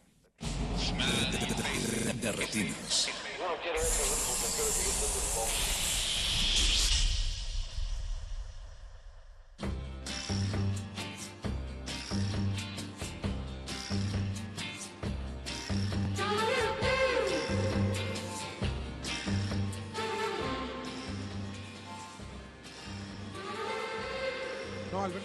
Ponle más queso a esa pizza. No seas. Pues que se va a acabar, ¿eh? No, no, no. Ponle bien. Jorge, la salsa, por favor. La salsa, por favor, Jorge. Aquí está. Te está faltando ahí emoción en esa. Bueno, es que no, la- lo que pasa es que, este, híjole, hay tanta pizza, no sé qué hacer. Estamos un poquito ocupados, el restaurante está lleno. Digo, para los que no lo sepan, estamos haciendo pizza y transmitiendo desde Vecchio Forno, aquí en Veracruz 38. Estamos atendiendo esta noche, más bien trasladamos la cabina cinematográfica al horno de leña más cercano. Pero muchachos, se están viendo muy, muy lentos, se nos está Pues que quedando nosotros público. escribimos de cine, no, no, No, hacemos Alberto, pizza, hombre. Hacemos radio pública, tienes que saber hacer cualquier otra cosa. Híjole, pues me hubieras dicho mejor este el trompo de los tacos o algo así, pero la pizza pues no. Bueno, es que hay que diversificarnos. Aquí a Negrete le gustan mucho los italianos y me pareció muy, muy normal venir a hacer pizza con... Pues sí, pues está gente. bien hablar de Rossellini o Fellini, pero la pizza pues no, ¿eh? No nos ha- esta como que no, no está agarrando, ¿eh? Pues espero que quede bien porque el restaurante está lleno y si no la gente se nos va Bueno, eso sí, a ¿eh? motinar. está, está lleno. Creo que hay que menear más la masa, Rafael. Sí, pero... Y además dijeron de que va a haber varios invitados por acá que iban a, a Bueno, es- estamos en la Condesa, entonces en realidad hay mucha gente famosa aquí en cualquier esquina. Sí. Y podemos, no sé, podemos ver a cualquier persona cruzar No, y además esta puedes calle. ver, puedes ver cualquier cosa. Incluso ahorita que estábamos en el horno, pasó alguien a robarse una piñata, lo cual me parece muy navideño. Y eso fue muy... Eso fue muy, muy decembrino, sí, sí, sí. El, el policía que lo atrapó tenía un bigote maravilloso. Como de, Ser- cortadito. como, como de Sergio Goyri. Ese No, cortadito como de los hermanos Castro. Muy, muy bonito. Muy de Qué bueno que no estaba en el horno porque le, le cae un bigote a la pizza. ¿Qué va a decir la gente? Pero Jorge, amásale bien. Jorge. Sí, sí, lo estoy aplanando bien. Tú eres el que hace ejercicio del grupo, tienes que Espera. amasar bien. Ah, mira. Ah, está llegando un cliente aquí a la mesa. Es la ganadora del concurso de crítica de Los Cabos, Hipatia Argüero. Buenas noches. ¿Cómo estás, Hipatia? Qué bueno que viniste a comprar tu comida. ¿Qué vas a cenar? Eh, supongo que pizza. ¿Pero cuál, No Hipatia? sé, no sé, hay más cosas aquí. Hay más cosas, pero estamos haciendo pizza. No seas Sí. mala onda, compra lo que estamos haciendo. Consume local, acuérdate. Este, sí, supongo que una pizza sin, sin piñas, pero. ¿Cómo que sin piña? Bueno, esa es una pregunta bastante complicada. ¿Eres una mujer que le pone piña o no le pone piña? No, yo prefiero mi, mi pizza sin piña. ¿Por qué? Me, me gustan, me gustan mis pizzas como me gustan mis hombres, sin piña. Creo que se fue demasiada información. Porque todavía estamos en horario familiar, no por otra cosa. di- disculpe a la audiencia por hablar de piña. Pero bueno, entonces, entonces, ¿qué pizza te vas a llevar? Eh, no sé. Una clásica margarita, esas son siempre de regresar a los clásicos, es bueno. Y cuando estás con tus amigos en tu casa que pides tu pizza margarita grande, obviamente grande, Sí, sí. ¿qué se ponen a ver? ¿Qué películas ves? Híjole. Pues es que depende. Depende del mood. ¿De cuál mood? Pues no sé. De la pizza. Pero así Que en es una, general. pregunta, es una pregunta muy general, Rafa Paz. Pues que hacemos un programa muy general. Decimos que es de cine, pero en realidad es de muchas otras cosas. Por ejemplo, a ver, Pues no sé. Bueno, ¿cuál es la regla para elegir? Estás con tus amigos, tienen dos Es que, pizzas es que sí hay, películas en las que comes y en las que no comes, ¿no? Ajá. O sea, como que la película de, de del streaming en casa, ¿verdad? Por no decir marcas. Ah, eh, pues sí, de repente sí es como de, bueno, ya dio hambre, no hemos parado la película, pero no es así. No es Berlín de Alexander Platz, ¿verdad? No es. O sea, cuando ves Berlín Alexanderplatz, no pides pizza. No, yo creo que unas aceitunas o algo así. Un quesito de cabra. Un quesito de cabra. Unos, unos frijolitos refritos. Varios intermedios. Pero bueno, digamos que en el caso de que la película se pueda prestar a que a que comas y a que te diviertas, Sí, sí. ¿qué es lo que ves entonces con tus amigos? Yo sé que tienes unos amigos muy, muy culturales, Muy Es que, es que es eso, mis amigos, ¿verdad? Aquí el doctor Negrete. muy, muy de beca del Fonca. Amigos de Beca del Fonca. Entonces, Mm, pues fíjate que a mí, a, mí, a mí la verdad es que sí me gusta de repente ver que, que- que su comedia romántica, ¿verdad? Que, o que, que su body movie, ¿no? Hay cosas que no, que no tolero como, como, ay, no sé, como estas de hangover y estas cosas así que son así de... pero es que eso es de como, como de mucha Saca testosterona. Garafinakis, eso es Jorge, demasiado cuidado horrible. con el horno. Espérame, es que se le está... horno. Cuidado, Jorge, perdón, perdón. aguas. Es que lo que dijo Hipatia me irritó un poco. entonces No, pero tienes eso- que poner atención la comida, Es Jorge. que tú eres fan de, de, hangover, de hangover, ¿verdad? No, no, no, no, realmente no tanto. Pero creo que es una película que verías más como este, en un ambiente con cervezas, con testosterona justamente. Ay, pero guácala. Bueno, Para eso sirven. ese También tipo de pido mi pizza sin películas. testosterona, por favor. Y Pati hacía mi género, ahí no había testosterona. Ni piña tampoco. Ni piña. Sí, claro. claro. Es que aquí hacemos las, pi- aquí hacemos las pizzas sin camisa, Rosa. Bueno, pero cuando abres la lata de piña, ¿guardas el almíbar o no lo guardas? No, es una pregunta yo, también yo, importante. yo no, yo creo que lo tiras, ¿no? O se lo das a un animal o algo. No, no, no, o sea, no sé, la verdad es que no, no consumo ese producto. Porque el almíbar es para animales. Se lo avientas a los pájaros, ¿no? en la calle. Se lo pones a los colibrís. Mira, es un buen uso, sí, sí, sí. Qué bonito. Sí. Piensa ecológico, sí, qué bonito. Pues sí. Pues depende, ¿no? O sea, hay como películas que están como muy hechas para la televisión, ¿no? Este, ahorita ac- acabamos de ver esta de la batalla de los sexos. ¿no? Por ejemplo, esa es una peli de muy, muy de pizza. Muy de pizza, sí, no hay que Muy de- ponerle te atención. comes una pizza, ¿no? Pero ¿cuál es la batalla de los sexos, Hipatia? Porque a lo mejor nuestra querida audiencia no, no sabe Es que es. no se ha estrenado, no se ha estrenado. Pues cuenta un poco Bueno, de es qué que va. como, como ganadora del concurso de crítica del Festival Internacional de Cine de Los Cabos, y Patia Uf. tiene acceso a otras cosas. Claro. Nada más me llevaron los cobos una vez, estuvo padre. Gracias, gracias a todos. Pero Ah, mira, y Patia, lo bueno es que ya salió tu orden, aquí está. ah, muy rica. Espero que la disfrutes, Sí, sí, sí. Que llegues a ver con tus amigos. Sí. Pues no sé, digo, esa, ese tipo de películas, por ejemplo, creo que to- toda la fi- filmografía de, ay, de este güey, el de, el de Silver Linings, De David O. de Russell. David O. Russell, ajá, se puede ver muy, muy con pizza, porque te puedes distraer, ¿no? Mientras te quemas, el No, queso es se que te clava. Yo vi American Hustle comiendo pizza y me, me empaché. ¿Te, te indigestaste? Bueno, digesté horrible. Yo veo el luchador y no Una puedo hacer una otra cosa. rebanada y te- Pero es otro tema. Bueno, pero no, no sé. Aguas con el perro porque va a soltar el pelo, sí. haga- no, bueno. no. Sí, ella Ya fue se por metió, está pedido sí. este, una cerveza. Está tirando pelo en toda la masa. Dios. O sea, o sea, que habría que analizar qué, qué, qué- qué películas no estadounidenses se pueden ver mientras consumes Es una pizza. buena pregunta. sí. Esa es una buena pregunta. Pero es que siempre lo asociamos, ¿no? Películas gringas con este, la pizza. Pues Aunque sí. la pizza es italiana. Exacto. Ah, ¿no es gringa? No. Ah, ah. Ah, ¿no? Bueno, y Ya sabe Patia, dónde estamos. aquí está tu orden. Eso dicen. Muchas Muchas gracias. por haber venido esta noche. No, muchas gracias a ustedes por la invitación. Recomiéndanos con tus amigos. ¿sí? Siempre Claro. estamos en el radio, más o menos. Escúchenlos más, amigos. Hacemos crítica de cine y ahora también hacemos pizza. Y esperemos que te guste tu pizza. Nosotros Muchas gracias. seguir- Ninguna de las dos las hacemos bien. nosotros es lo malo, es el problema. Es el problema. Nosotros vamos a seguir cocinando. Chicos, les tengo un playlist esta noche para que no pierdan el ritmo en la cocina. Perfecto. Que tiene que ver exactamente Oye, pero ya tráete un poco más de, de jamón, ¿no? Porque ya está No, acabando. Voy a la bodega, los dejo encargados del changarro y este y de regreso, ¿no? Recuerden que la música es sobre pizza. Primero vamos a escuchar Where Pizza de Horse the Band, algo de cuando éramos emos, Y éramos jóvenes. éramos jóvenes, porque ahorita ya las arrugas ya, ya de tanto queso. Rafa sigue siendo emo. Sigo no siendo joven. emo, pero bueno, voy a la bodega, regreso, los dejo encargados del changarro. Vete, Rafa. Ahorita venimos.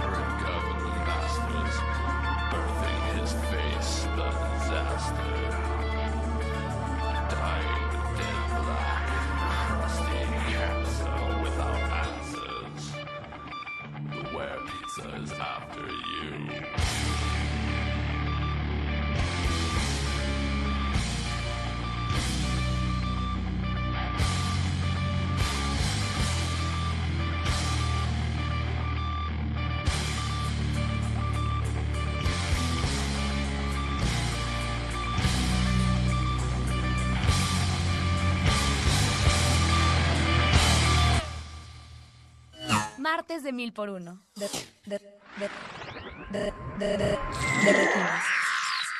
De retinas.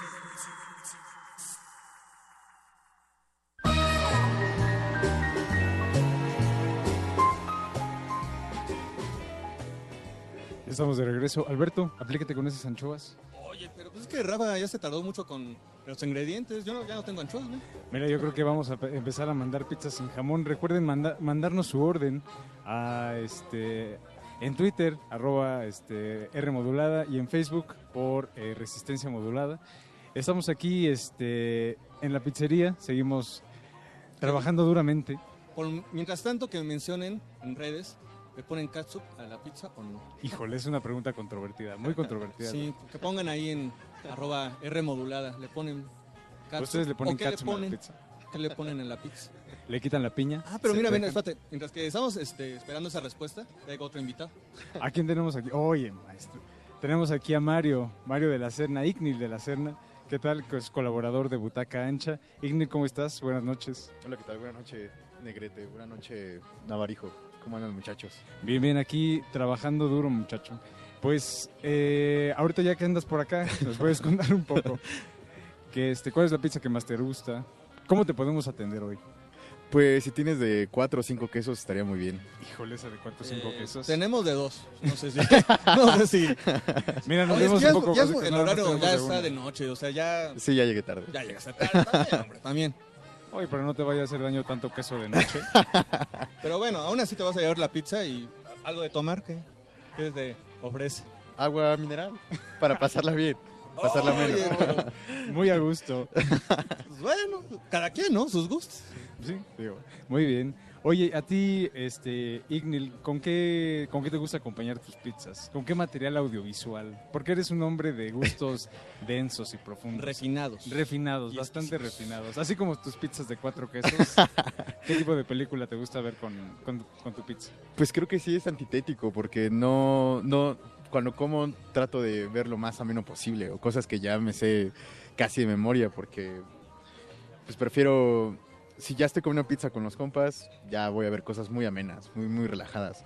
Estaría pensando en así una trilogía básica en, en mi imaginario es El Señor de los Anillos, es como un, un must. Es una gran, es una gran Oye, opción. además, pero ahí no necesitas una pizza, necesitas como unas tres, ¿no?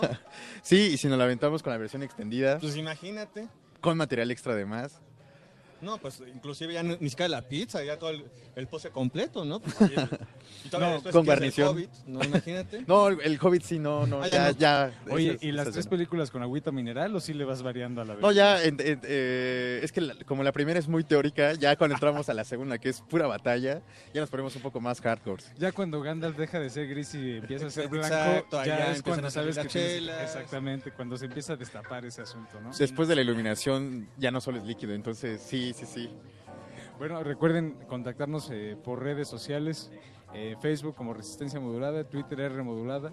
Ustedes también ven El Señor de los Anillos. Este, ¿Qué tipo de películas ven cuando están comiendo este, una pizza? Alberto, ¿cómo vas con esa masa? Ya, ahí está, ya casi terminando, ya, ahorita lo meto al, al horno, ¿eh? Ole, tu pizza va a salir solamente de un queso, carnal. No, pues ya mejor, ya mejor me voy, flaco, porque con un queso no sale, no sale. ¿Sale?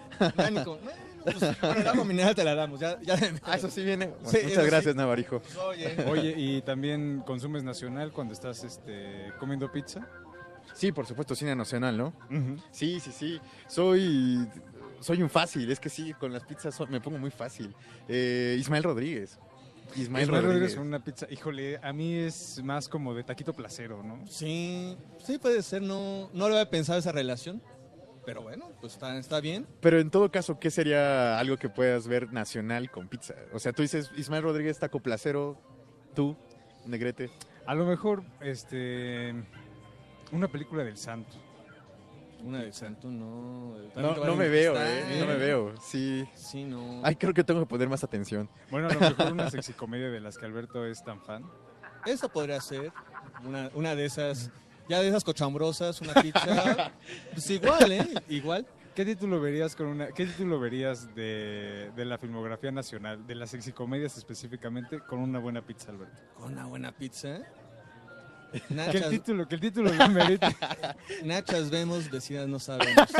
Eso podemos hacer con una buena pizza. La verdad, oye, Pati Álvarez, Sayas, César Bono, oye. Mucha, mucha carne en esa pizza, Alberto. Pues claro, con eso. O por alguna película con Lina Santos. Híjole. hablando de no, carne. no, no. No, no me toques ese vals porque si no, no vamos a terminar de hacer las pizzas, Alberto. Sí, es que es el problema ya. O es pizza o es el sin. Entonces, pues ya. ¿Qué te parece si mientras esperamos a Rafa, que ya se tardó con ese jamón? Yo creo que ya se fue, ¿eh? yo creo que ya se fue a su casa. Yo creo que ya se la comió otra vez. Vamos a escuchar este, más música. Vamos a seguir ahora con un clásico, clasicazo. Hallazgo del maestro Acuña Navarijo. La pizza de Don Cangrejo, de remix Bob Esponja. Lo que sale es estar buscando canciones a las 2 de la mañana. Híjole, este, este bloque se puso bastante cutre. Pizza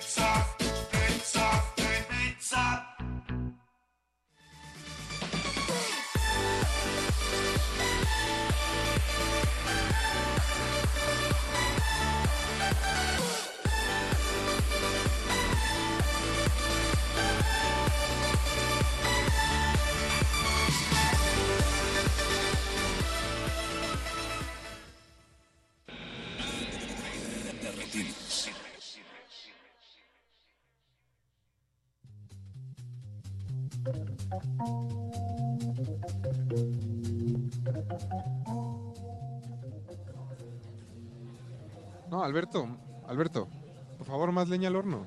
Alberto, Alberto, por favor. Ese horno se va a apagar. No lo puedo creer, Jorge. es- Oye, esa canción me gustaba más como para estas nuevas invenciones de pizza, las que son este como dulces. E- ese tipo de pizza me preocupa un poco. Híjole, no sé, no, no sé qué pensar. Sí, es, es como. Deja todo eso como. Ahora, el- ahora le ponen como. Este.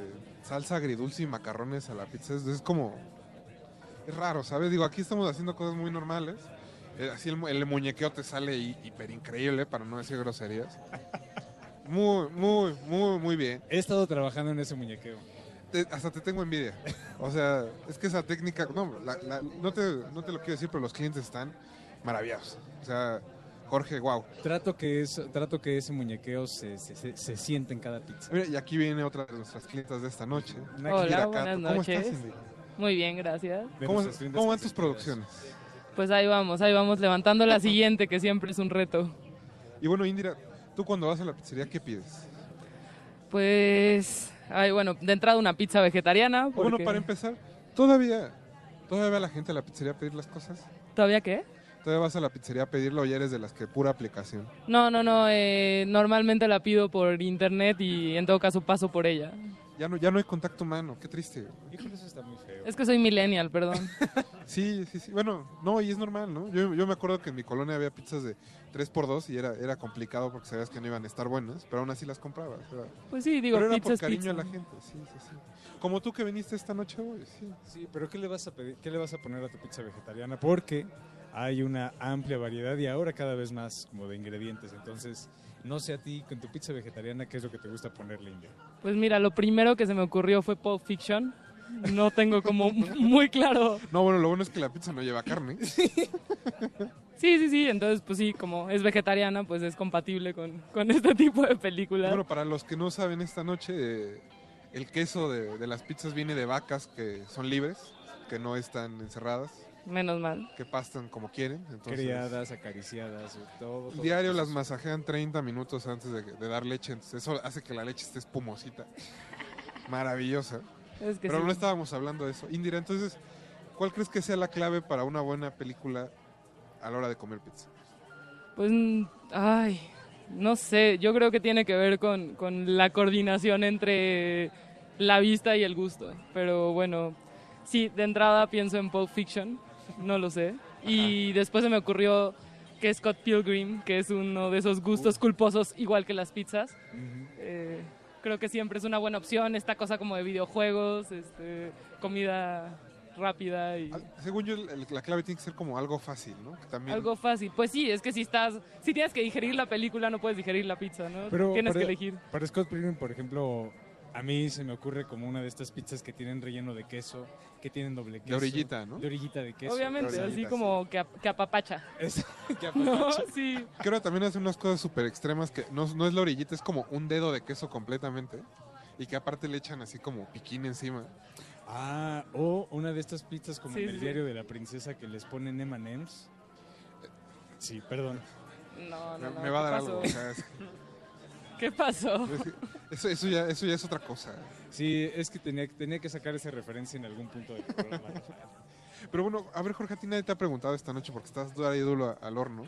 Es que estoy muy ocupado. ¿Pero qué ves por- cuando estás con tus amigos?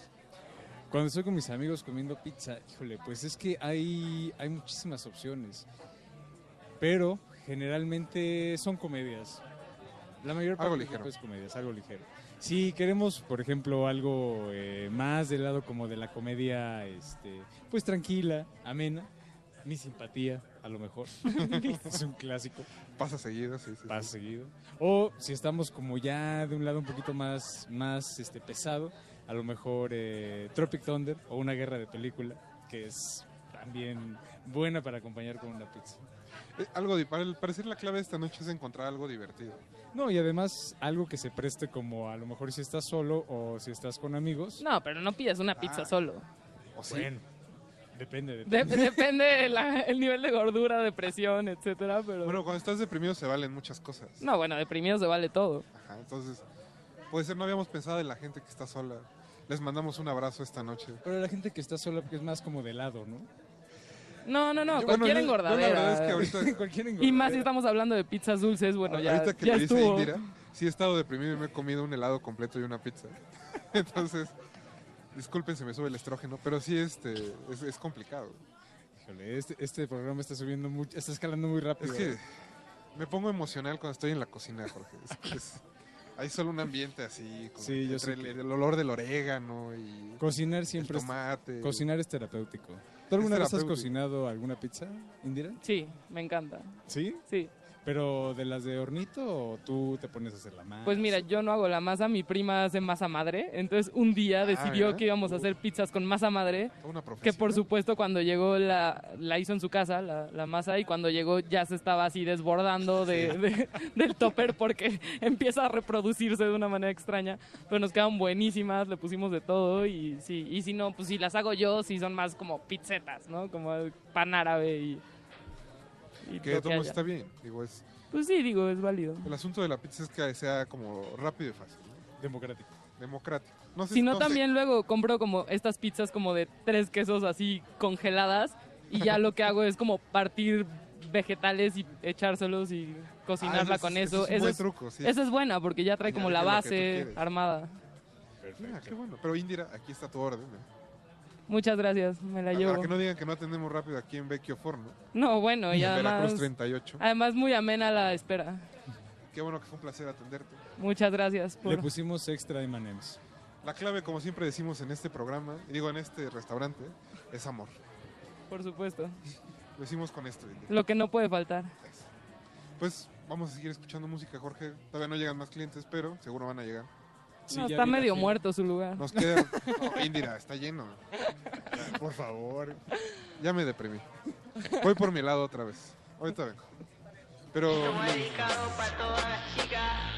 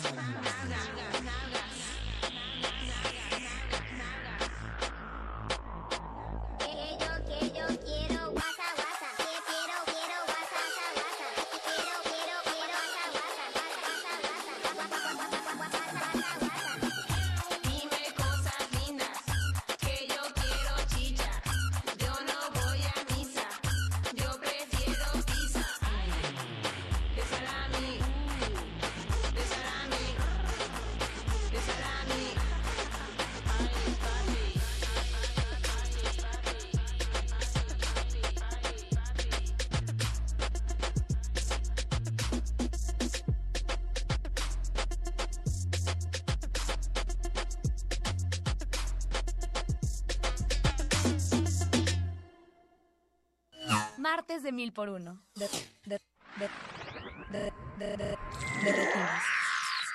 De retinas.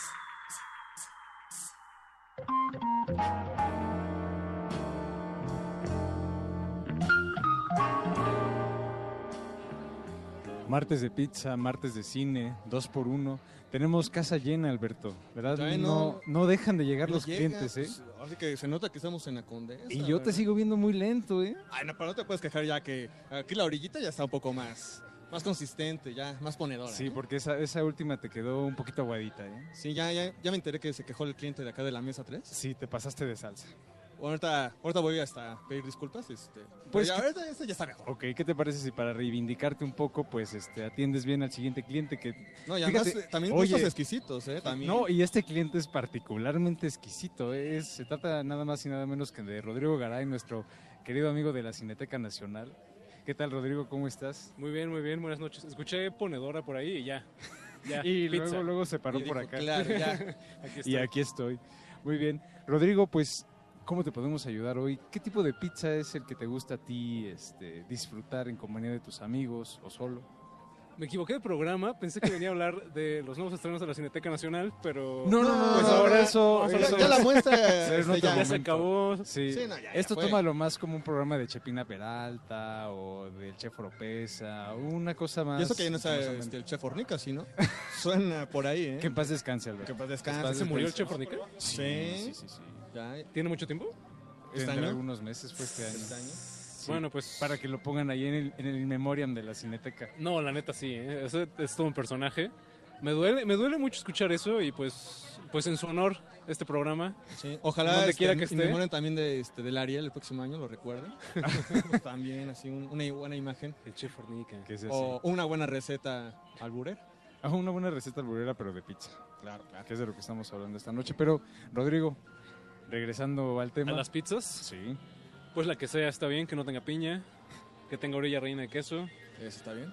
¿Tú eres de los que le pone catsup a la pizza? Sí, sí, la verdad es que sí. No sé si eso es de raros o no. Según yo es una práctica bastante común. Es común, pero quién sabe ahora por qué tuvieron a bien hacer esa polémica. Ah, y- oh, que- Mi pregunta es, ¿y Pati le pone catsup a la pizza o no? Hipatia no. No, ella No, no. Hipatia Y tampoco como- le gusta la piña. Hipatia es como de este, salsa inglesa y chilito seco, así en la pizza. Sí. Ok, ok, ok, ok. Sí, sí. Es- elegante. Es ese tipo de persona, ya sabes. Muy ad hoc al lugar en el que estamos el día de hoy. Sí, siento que debí haber cambiado mi respuesta a algo más exquisito. Sí, no- no Prosciutto, estás- no escuché estás viendo ahí. que estamos en la condesa, no estás viendo este, el ambiente y todo, y tú sales con esto, hombre.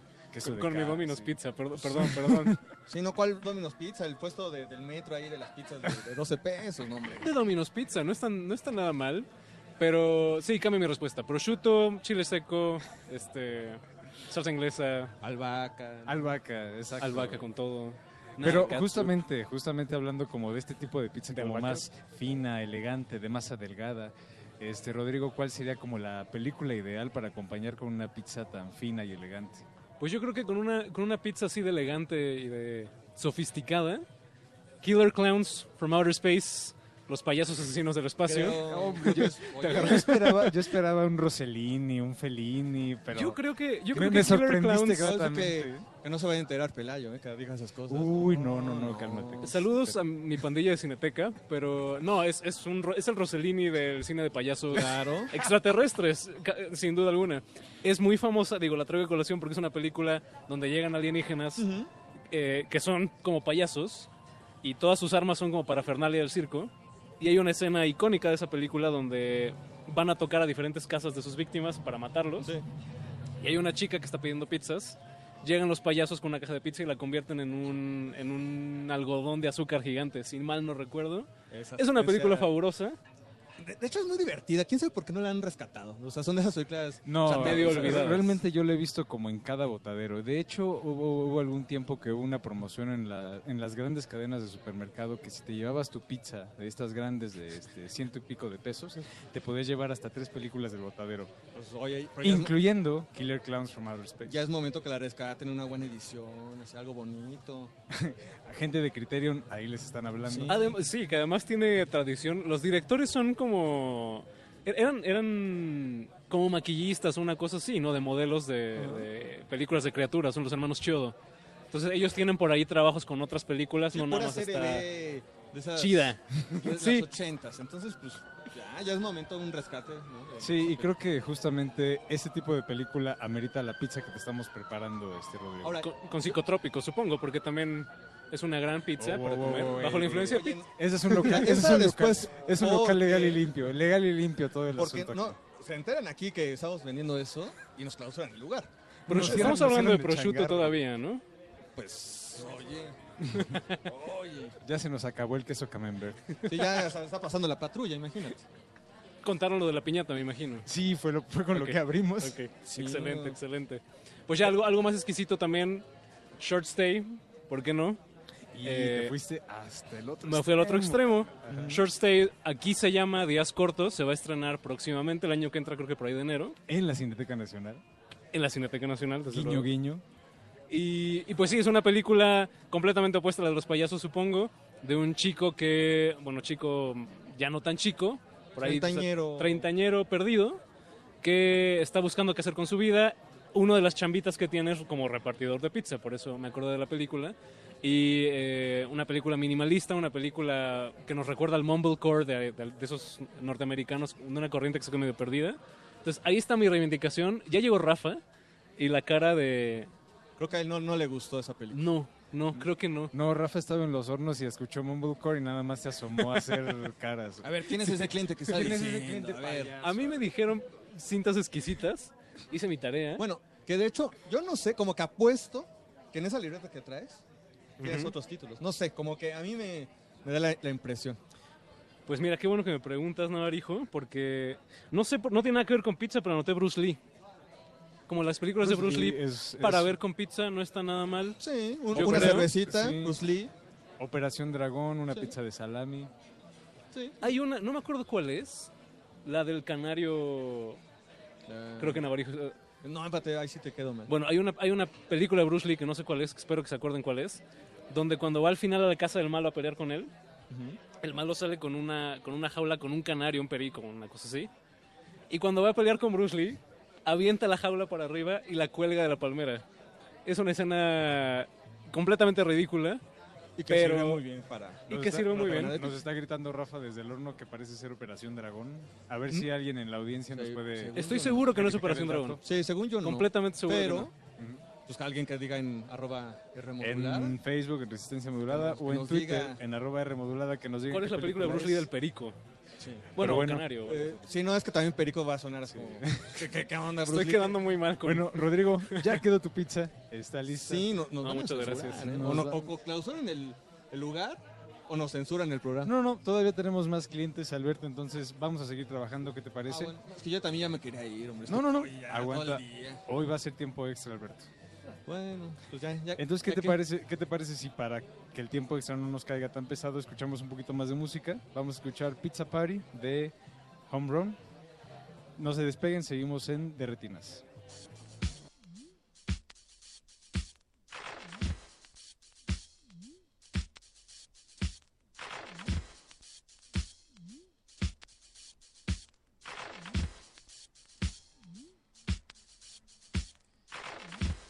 De Retinas. P-I-Z-Z-A-P-R-T-Y. If you got a blunt, then we can get high. If you wanna come, then pick up the phone. Don't get caught with the whack calzone. P-I-Z-Z-A-P-R-T-Y. If you got a blunt, then we can get high. If you wanna come, then pick up the phone. Don't get caught with the whack Hey yo, cow Tony, song. where'd you get that fresh pepperoni? Your toppings are ill, but your cheese is homely. Only order one slice when you're feeling lonely, cause the sausage tastes like stale bologna. Still better than nothing, you're feeling alright. You know my girl eats a pizza with a diet sprite or the garlic knots, and she'll stay the night. Getting crazy with the spinach when my pie is white. In France, they eat pizza like, oh mon dieu, c'est la plus belle pizza que j'ai jamais vue. Le fromage est frais, c'est vraiment mieux que le dernier. Fume du Gérard de pas deux, but yo, fuck that. I don't eat my pizza with brie or escargot or duck confit. A hot slice in my hands, no cutlery at the P-I-Z-Z-A party. P-I-Z-Z-A-P-R-T-Y. If you got a blunt, then we can get high. If you wanna come, then pick up the phone. Don't get caught with the whack song. P-I-Z-Z-A-P-R-T-Y. If you got a blunt, then we can get high. If you wanna come, then pick up the phone. Don't get caught with the whack Man, zone. if you don't know by now, don't bother to question.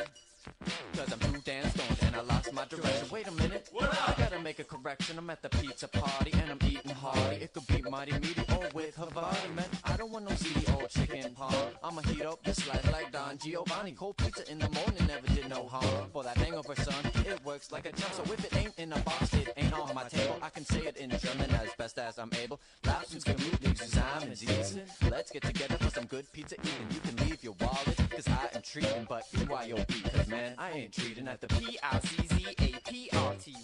If you got a blunt, then we can get high. If you wanna come, then pick up the phone. Don't get caught with the whack cow zone. P-I-Z-Z-A-P-R-T-Y. If you got a blunt, then we can get high. If you wanna come, then pick up the phone. Don't get caught with the whack Now cow here is a story that must be told about two hot pizzas that got mad cold. Cause I don't eat frozen, I won't touch Elios. Whacker than a girl who says what the dealio. It's not delivery, it's long run. So don't touch my plate till I'm done. I move oregano by the ton, cause you know the factory's number one.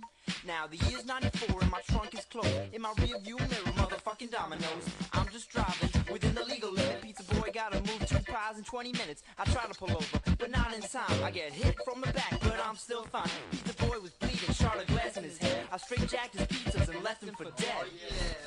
Oh, How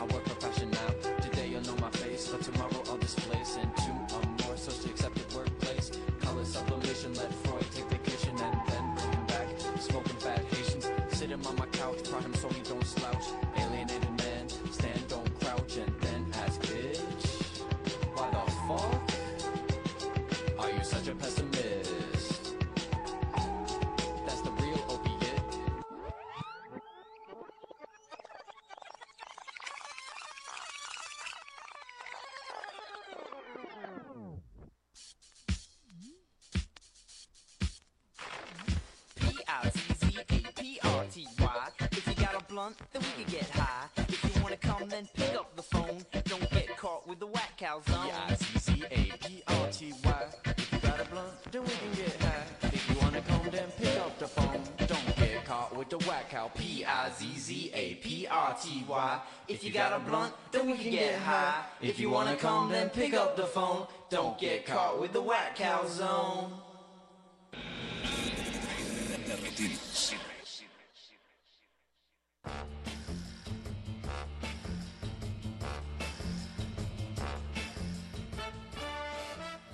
Jorge, Jorge, Jorge, cáchame el salame. No, Jorge. Como que no sé qué te Es que entendió, ¿eh? es- estaba muñequeando muy bien Jorge y de repente se... Pues Algo le que- pasó, así... Pues la hora, pues oye, ya Un casi son las calambre. 10. Sí, yo creo que... Se empieza desde las 2 de Me la tarde. un así poco, lo vamos a mandar a descansar cinco minutos para que agarre aire. No respire. Que vaya al baño. Ya, su descanso. Ah, mira, tenemos una aquí, otra clienta, radio escucha en este caso. Hola, Rafa. Sí. Así que Este- además una radio escucha no, no es cualquiera. ¿no? Este No turno en la pizzería ha tenido muchos cameos, o sea, Sí, me sí. impresiona. Parece que lo planeamos. Sí. Además, No cualquiera, ¿eh? No, Venía en no, el tráfico y dije, "Es- hay demasiado tráfico. Yo soy, yo soy la del tráfico, entonces dije, hay demasiado tráfico. Me voy a detener aquí y voy a pedir una pizza. Y mira qué sorpresa, me los Mira, encuentro aquí. No es posible. Ya, ahora sí que por fin. Pero bueno, Leslie, la gente que no te conoce, escucha el programa cada ocho días y haces publicidad. ¿Los publicistas comen pizza? Todo el tiempo. Sí. Sí. Es- Yo creo que hasta te hartas. O sea, como que cuando entras a publicidad dices, wow, voy a comer pizza todo el tiempo. Porque es, porque es lo que nos piden de cenar, así de, se van a quedar porque hay pitch, pizza. Entonces al principio es como, es el mejor día de mi vida. Y luego ya después es como, no Una quiero... semana después ya no. No, ya no quieres. No, como un año después, porque yo creo que la pizza es como esas cosas que tardas mucho en odiarlo, aunque lo comas todos los días. Ajá. Pero sí. bueno, generalmente, ¿qué te gusta pedir tus pizzas? Digo, para irte la hacienda. Generalmente las pido muy simples. Entonces es como veo la carta y lo que tenga menos ingredientes. Pepperoni, esa. Salami, esa. Puros gustos bueno que. Y si un día así como me quiero alocar, entonces pido extravaganza, que es como que la que trae pimiento, Dale, cebolla. me sobró todo en el refri y se lo eché a la pizza. Sí, ajá. Sí, esas están buenas. Que está bien también. Digo, mandamos a Jorge a conseguir el lomo canadiense. Ahorita regresa. Tú no Sí, son llenadores. No me gustan así como las cosas muy así de, ay, le vamos a poner pera. Es como, ¿por qué le vas a poner pera a mi pizza? Pedí una pizza, no un postre. Sí, O quiero sea, una que es pizza. algo llenador, pero no, tampoco tan Pero tampoco, ajá, es como, o sea, la pizza está bien así como está, no tienen que cambiarla tanto. Sí, soy simple. Y por ejemplo, en cuestión de películas, ya que tienes tu pizza con pera, digo, Ansel, con pepperoni. Pepperoni, más bien, ¿sabes qué? Te vamos a ir haciendo la pizza, siéntate. Te vamos a abrir una agüita mineral. mientras, ok, Ah, En lo que descansas, nosotros ahorita. perfecto. Alberto, ponte, ponte atento. Sí, ya. No se te va a quemar el horno, ahorita venimos. Voy por tu pizza, tú no te preocupes. Muy bien.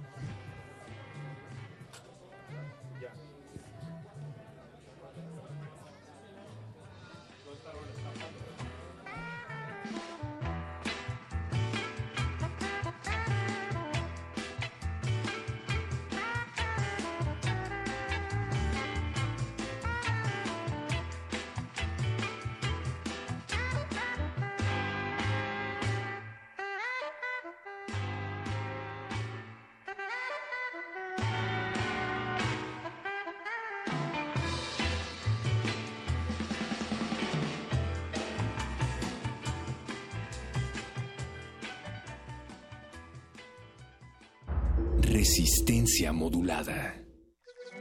80, 80.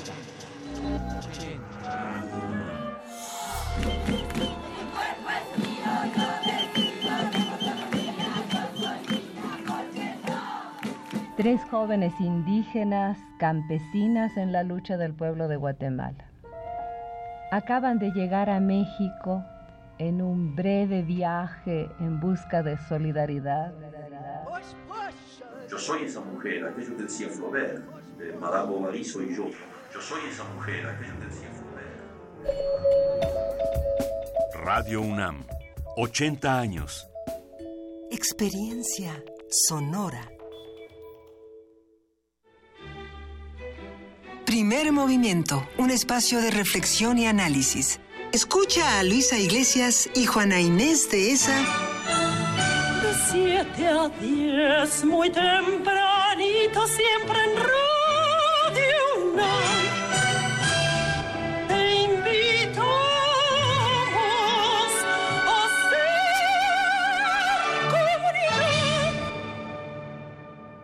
Dentro del Festival Internacional de Fotografía Fotoméxico 2017, el Museo Nacional de Arte invita a la muestra Alfred Briquet 1833-1926, que explora los vínculos entre la primera generación de la fotografía en México y la Escuela de Barbizon en Francia. El trabajo de Briquet dialoga con el de los fotógrafos franceses, que tuvieron un papel central en el nacimiento y desarrollo de la fotografía en México. La exposición Alfred Briquet 1833-1926 se puede visitar en el Museo Nacional de Arte. Toma tu mochila de viaje y tu radio. Aquí está tu boleto a la expedición por la música del mundo. Mundofonías. Un recorrido por los ritmos de todo el planeta con la guía de Juan Antonio Vázquez y Araceli Zigane. Sábado 6 de la tarde por el 96.1 de FM. Radio UNAM. Experiencia sonora. Resistencia modulada.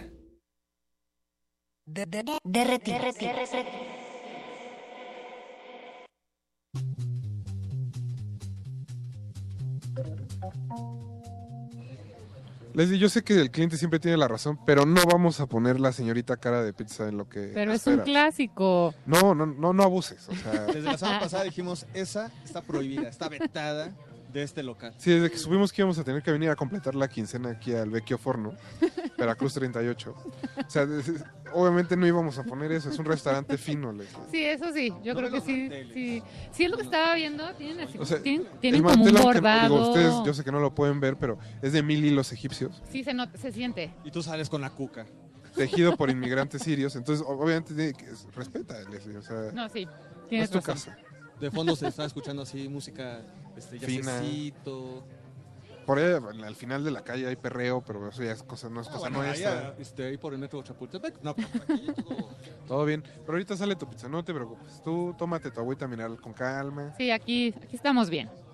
Pero bueno, ya nos estaba diciendo Pepsi, digo Pepsi. Leslie. What? Perdón.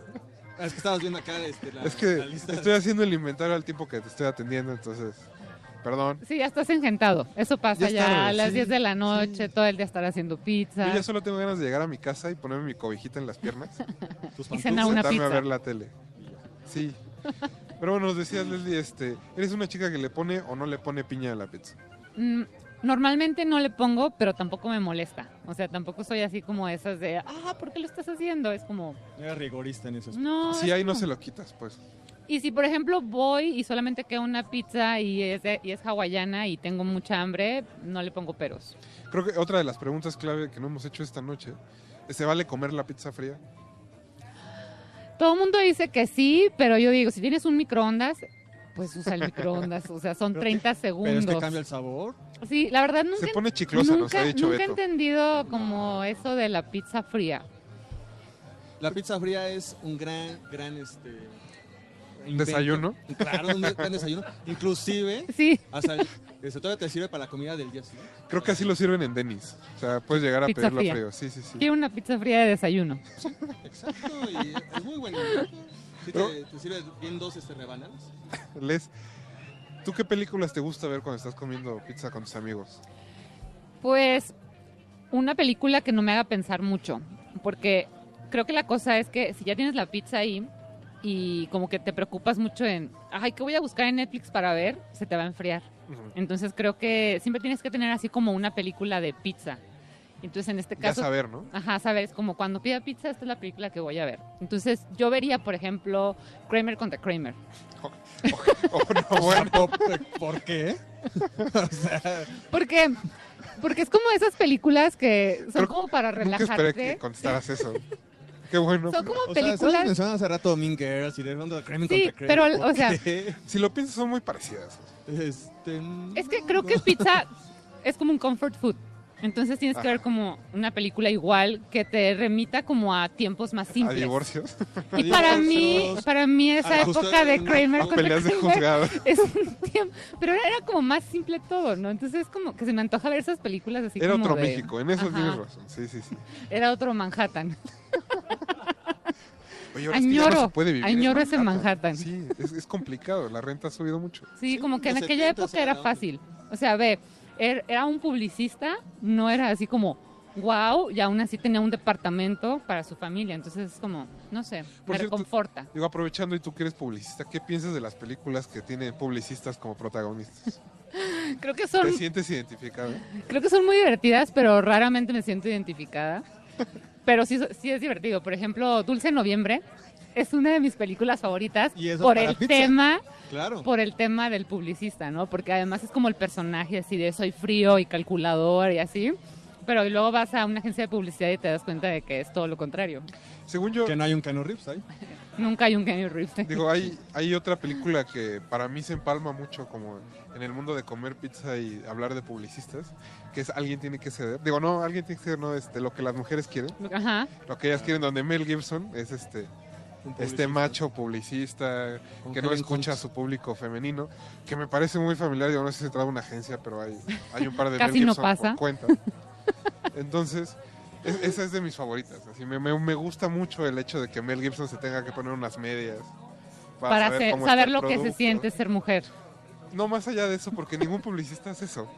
¿En la vida real? en la vida real. Pues Nadie se ya- pone unas medias. Ya puedo hacer eso para... O se pinta de bilé para saber qué se siente. Sí, creo que en la vida real es como más como lo infieren, nada más. Y entonces por eso tenemos estas bonitas cosas que suceden en la Y- y- publicidad. Digo, Alberto, tú también tienes más conocimiento de eso, pero ahora hay muchas películas mexicanas que tratan sobre publicistas.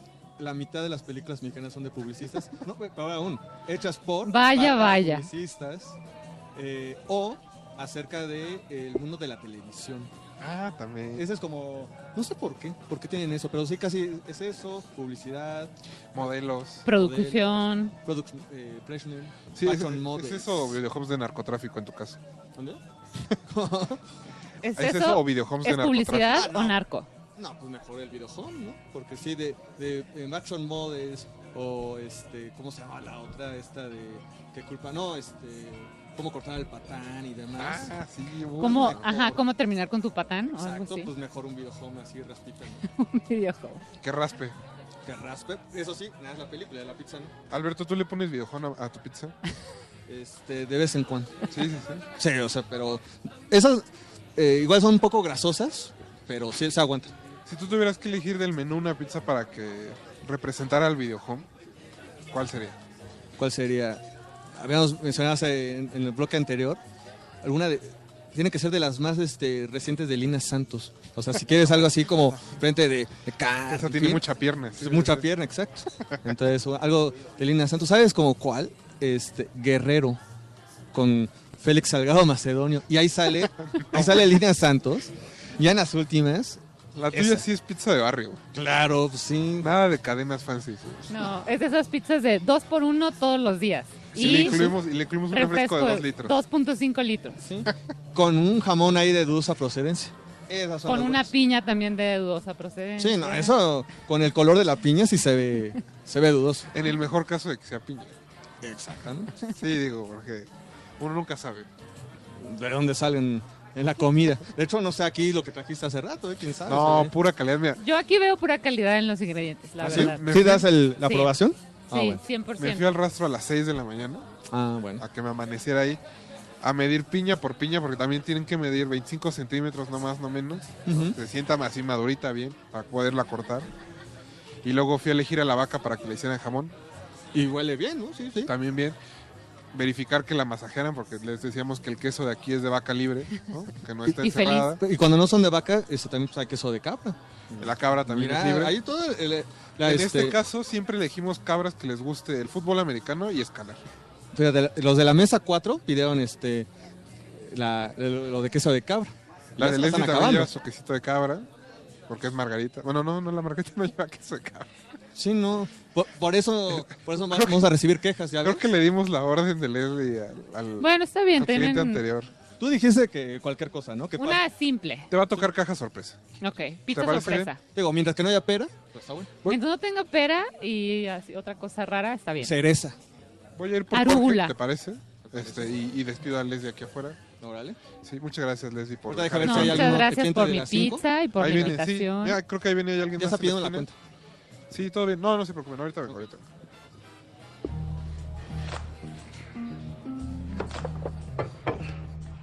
Okay, guys, we've cleaned out the refrigerator. I think we're just about ready to build the perfect pizza. pizza! P-I-C-C-A.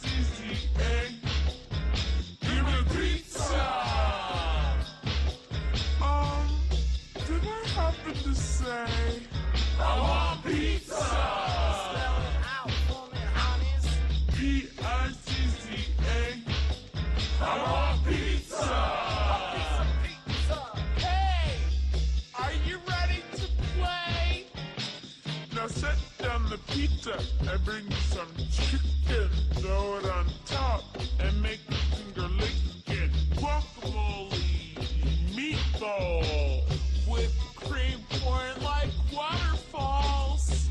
Here's a little salsa to make it hot. Here's a lot of ice cream to hit the spot. Toss the fish, let it. Fly, fly.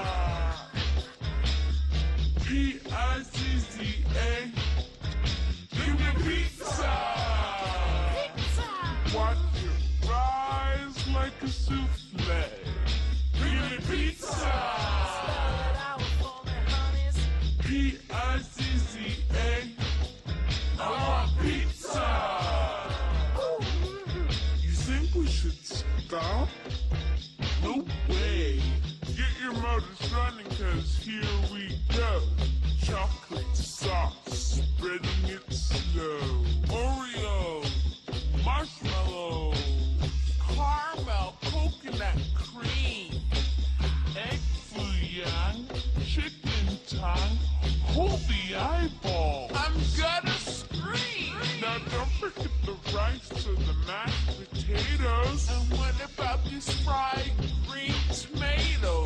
Batter's up, catcher's ready.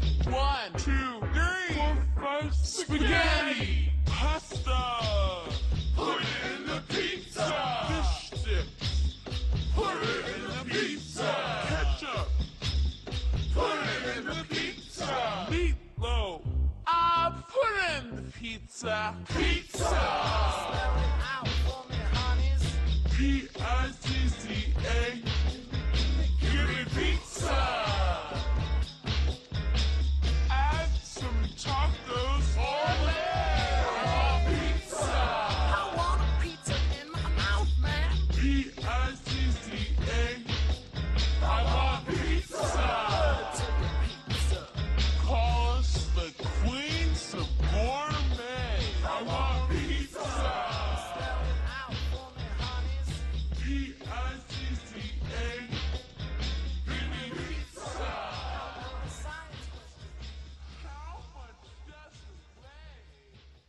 Martes de mil por uno. De, de, de, de, de, de, de retinas. De retinas.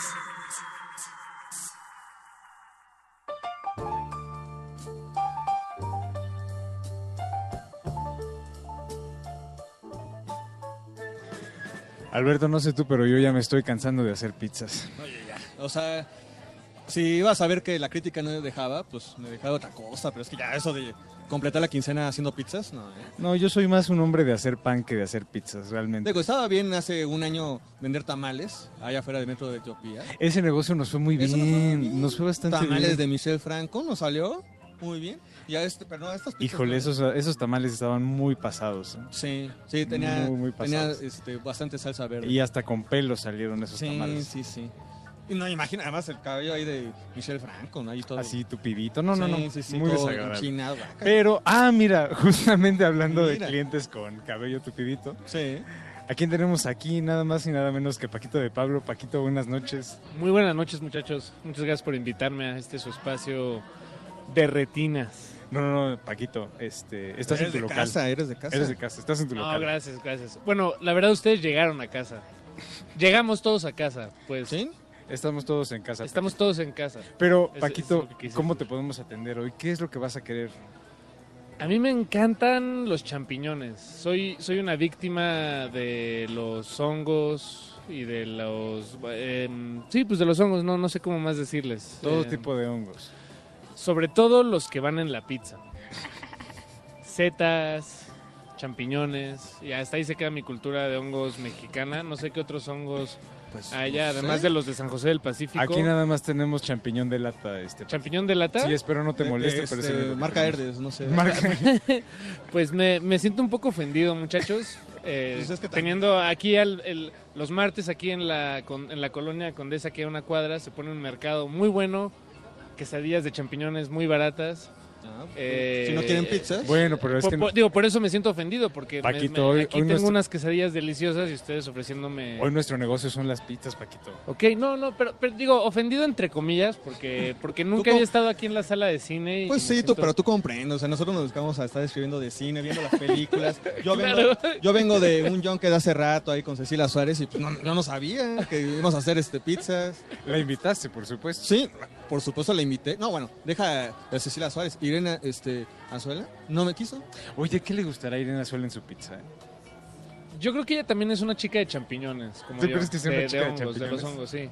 Y, y me, me llama mucho la atención esta relación de, de la pizza y el cine.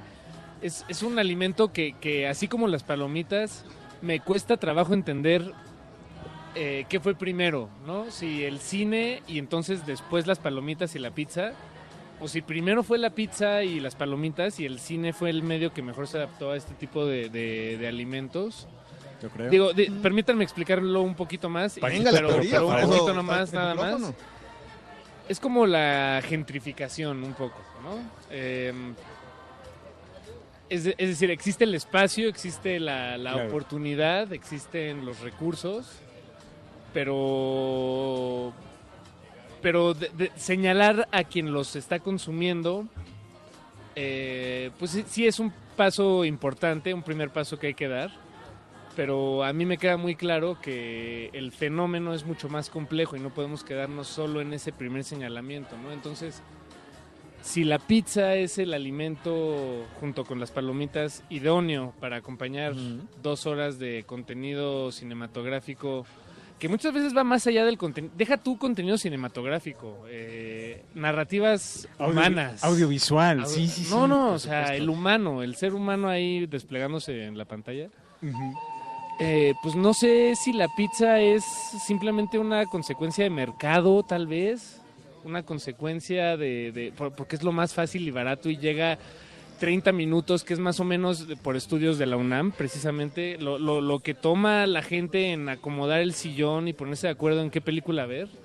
No sé, no sé. eh, ¿Cuánto champiñón le ponemos a tu pizza, este Paquito? Porque creo que ya estás bien servido en esa parte. Sí, bueno, yo, yo creo que una buena rebanada de pizza debe tener entre 7 y 9 champiñones, más o menos. Siete, nueve champiñones. Idealmente. Híjole, lo que trae una lata. Idealmente. Pero sé que no se puede, sé que estoy pidiendo mucho. Me he comido rebanadas de pizza, lamentablemente. eh, muy ricas, eh, pero sí, con tres champiñoncitos. Eh, Uy, pero se ve muy pobre eso, ¿no? Está... Pues, ¿qué te puedo decir? Me encantaría hacerme todas las pizzas que me como, pero, pero, Pues pero a veces las pizzas pasan por manos de personas como ustedes, muchachos.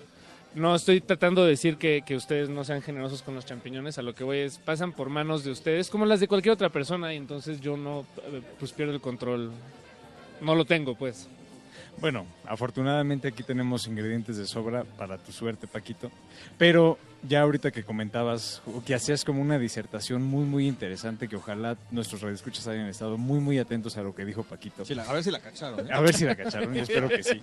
Pero este, ya que estábamos como hablando de eso, eh, ¿qué tipo de material audiovisual disfrutas tú, este Paquito?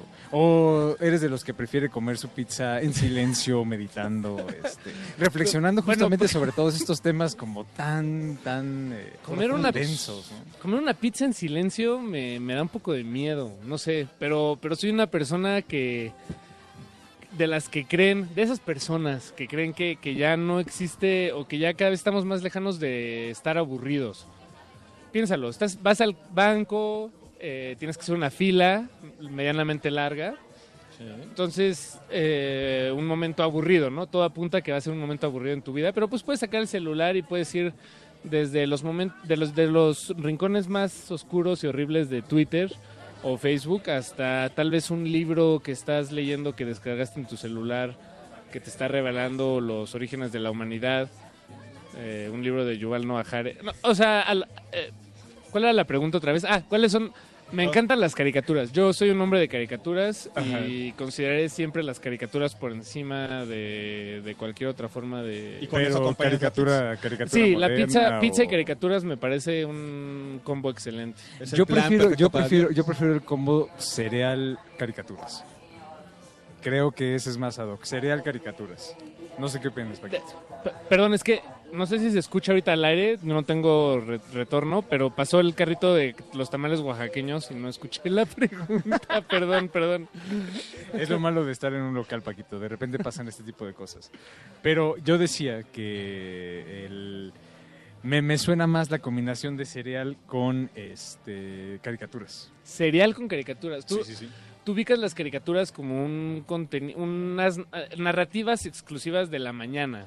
O eso, o estoy, o estoy asumiendo demasiado. No, sí, sí, sí, sí, estás asumiendo correctamente. Ese es el. Es que fíjate, Es que para mí, la- a mí las caricaturas en la mañana no me gustan. Pero déjame decirte por qué. En la, cuando era un joven niño que estudiaba en la primaria, en la secundaria, sí, las caricaturas estaban en la mañana. Pero ahora que soy un adulto, en la mañana yo tengo que ir a trabajar. Si me pongo a ver caricaturas en la mañana, siento que estoy perdiendo el tiempo. Oye, pero Entonces para- ahora es más bien un contenido de madrugada. De madrugada. De madrugada. O hacia la madrugada. el cereal. Exacto. Bueno. Ah, bueno. Eso te la doy, Alberto, eso te la doy. Eso es verdad. Vamos a dejar que ustedes nos digan qué caricaturas son las que ven con su pizza, con su cereal. Si comparten alguna de las ideas de este de Paquito de Pablo, Por favor. vamos a escuchar un poco más de música. Eh, vamos con la pizza de Johnny Molina. No se despeguen, estamos en Derretinas.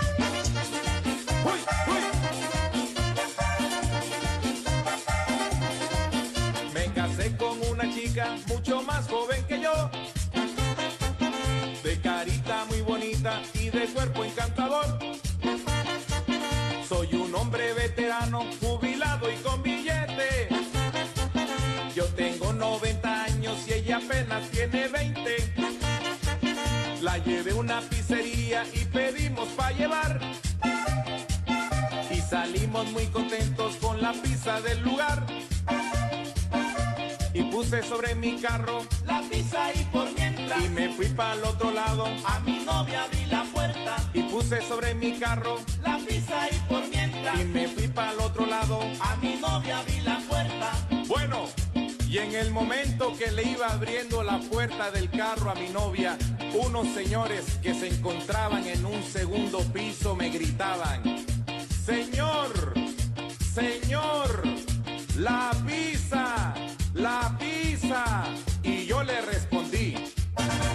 ahí de vez en cuando. La pizza, la pizza, ahí de vez en cuando. La pizza, la pizza, ahí de vez en cuando. La pizza, la pizza, ahí de vez en cuando. La pizza, la pizza, ahí de vez en cuando. Y eso solamente cuando me tomo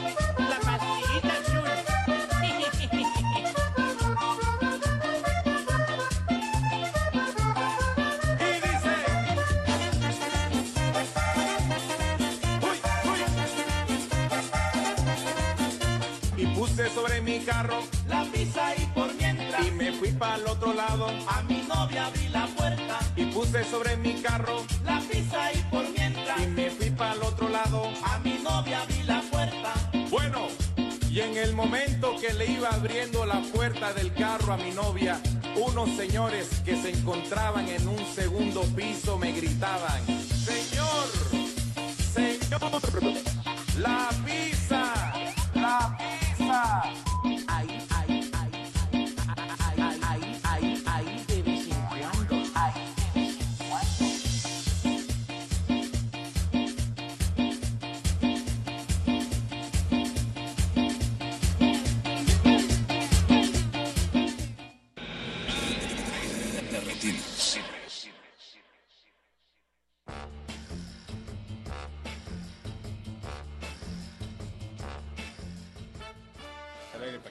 Chicos, les tengo así no- dos noticias increíbles. Uno, su turno acaba de Ah, terminar. por fin, ya. Por fin. Las propinas estuvieron bien, quiere decir que hicieron un buen trabajo. Rafa, mis- Felicidades. Mis, ¿Venimos muñe- bien? mis muñecas ya no aguantaban. Betoques va a estar muy, muy contento porque cumplieron con el aguinaldo de esta semana. Ahorita vamos a ir a cobrar. Se ve feliz, se ve radiante. Nunca lo había visto así. No desde que empezó punto R, de hecho. Es- se ve emocionado. Y la otra sorpresa que les tengo es que tenemos aquí a Marcelo Tobar, director de Oso Polar. Es nuestro último cliente de esta noche. Buenas noches. Marcelo, gracias por venir aquí a la No, pizzería. gracias a ustedes por invitar. Aunque estoy un poco preocupado porque al parecer no te gusta la pizza. No, no me gusta la pizza. Lo que tengo que hacer, tengo que acercarme más. A hablar directo al micro, perdón.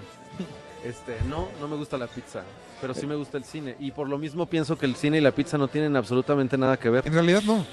No, no tiene nada que ver porque estaba diciéndoles que eso es el cine en casa, ¿no? O sea, es el la pizza viene con el VHS, con la beta, con Betacam, Ajá. ochentas, así ver los Goonies. Exacto. Es, Sí. un, es un buen inicio. Es una buena elección, nadie Es lo había hecho. Me sorprende un poco, sí. Ah, pues ya está. Estamos Gracias. acostumbrados. Buenas noches. Ya con eso. ¿qué? Entonces, Ya. ¿eso qué decimos? No, bueno, pero a ver, Marcelo, en tu caso, cuando hay convivio, ¿qué pides de comer? Lentejas. Pero bueno, tiempo, tiempo. ¿Lentejas en tomate rojo Con o bien plátano. preparadas? Ah, con plátano, sí, Ah, claro. bueno. Tonici- con, con su tocino, su huevito duro. Ajá. No, huevito duro no. Ah, ese es de Nayarit. bueno, perdón. Digo, perdón porque no soy de Nayarit, pero así las hacen en mi casa. ¿Sí?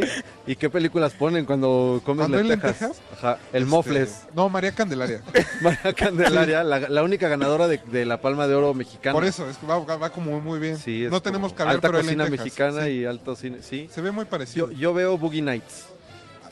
Es una buena elección también, sí, sí, sí. Aunque el Mofles también hubiera podido ser bueno. ¿El Mofles? El Mofles. Con Sí. lentejas, totalmente. Sí.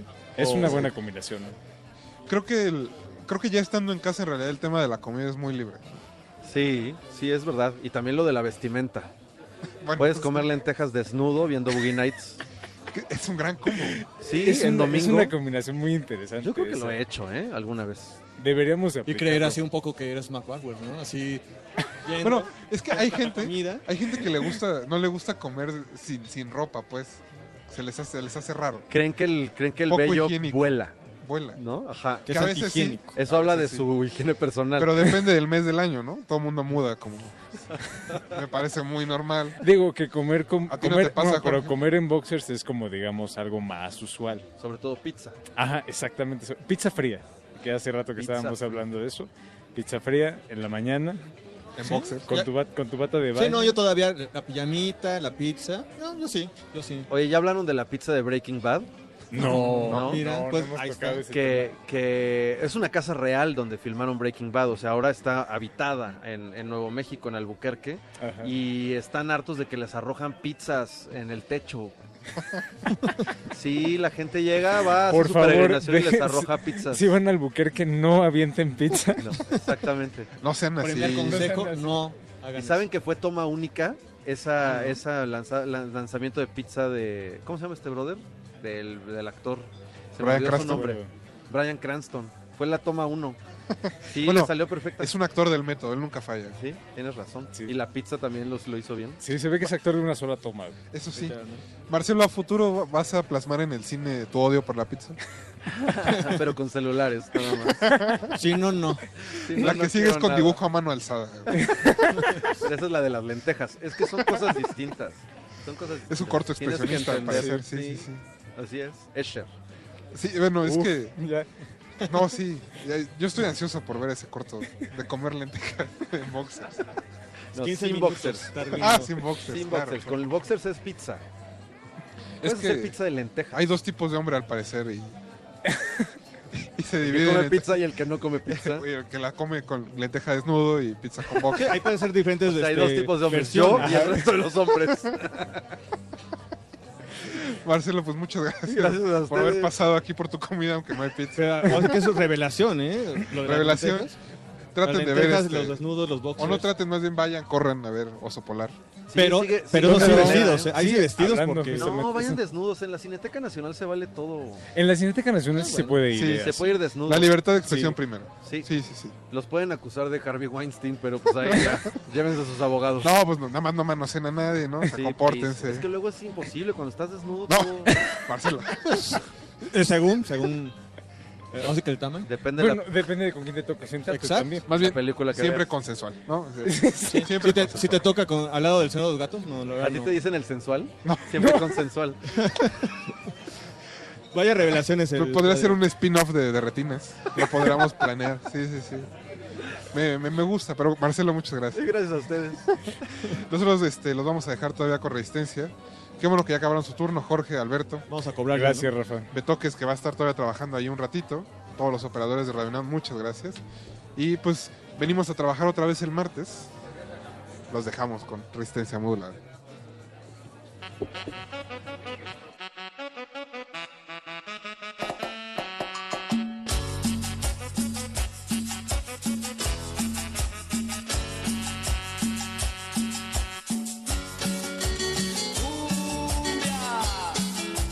Llamaron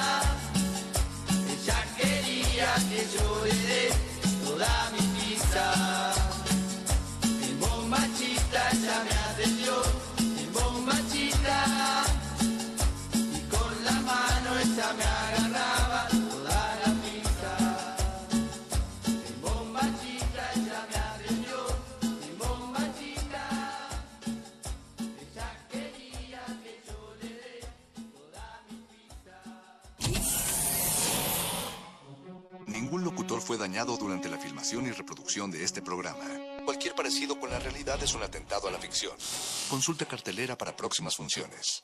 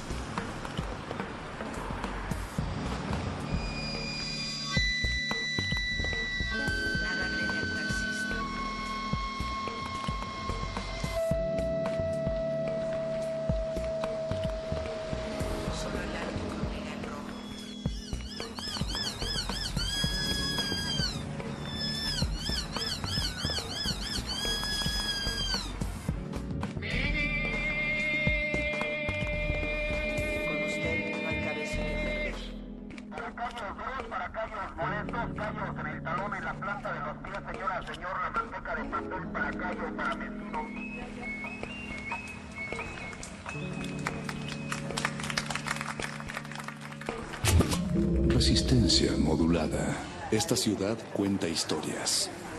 Esta ciudad resiste. Resistencia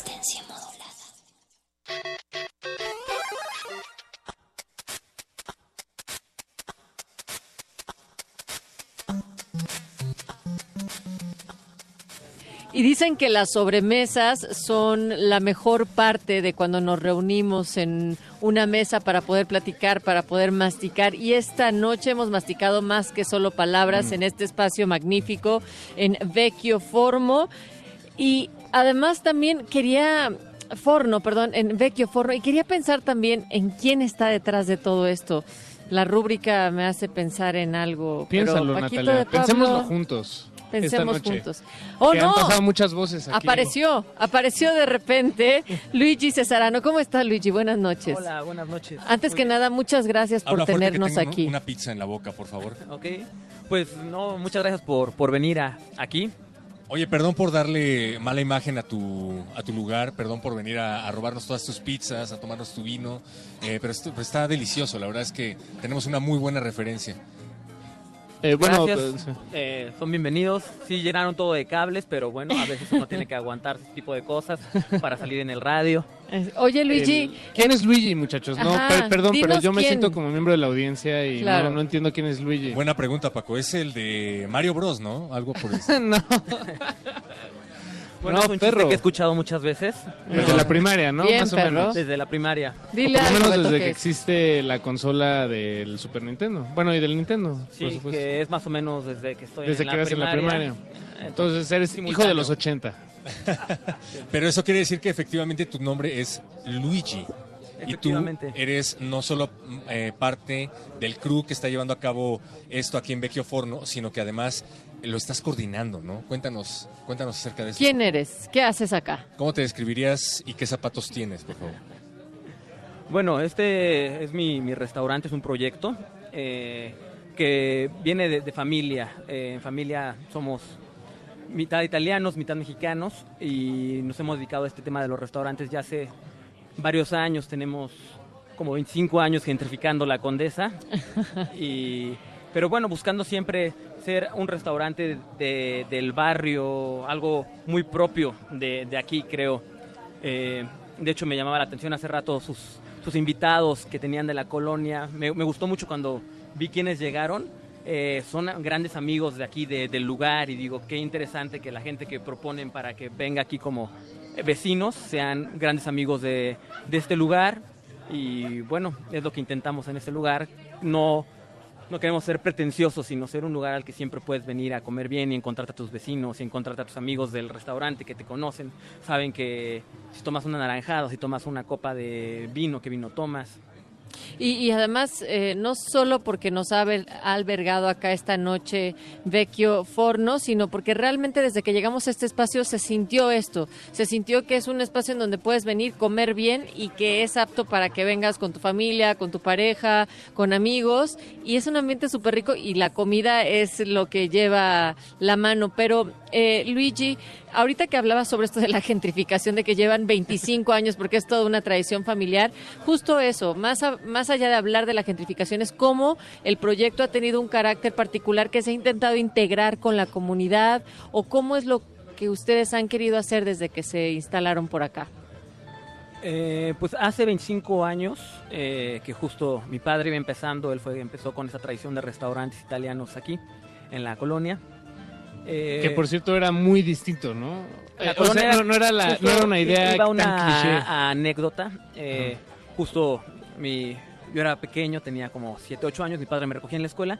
Íbamos a buscar, siempre estamos en la búsqueda de- del local. Entonces él me llevaba por toda la ciudad vendiendo pasta fresca y veíamos locales a ver cuál era el correcto.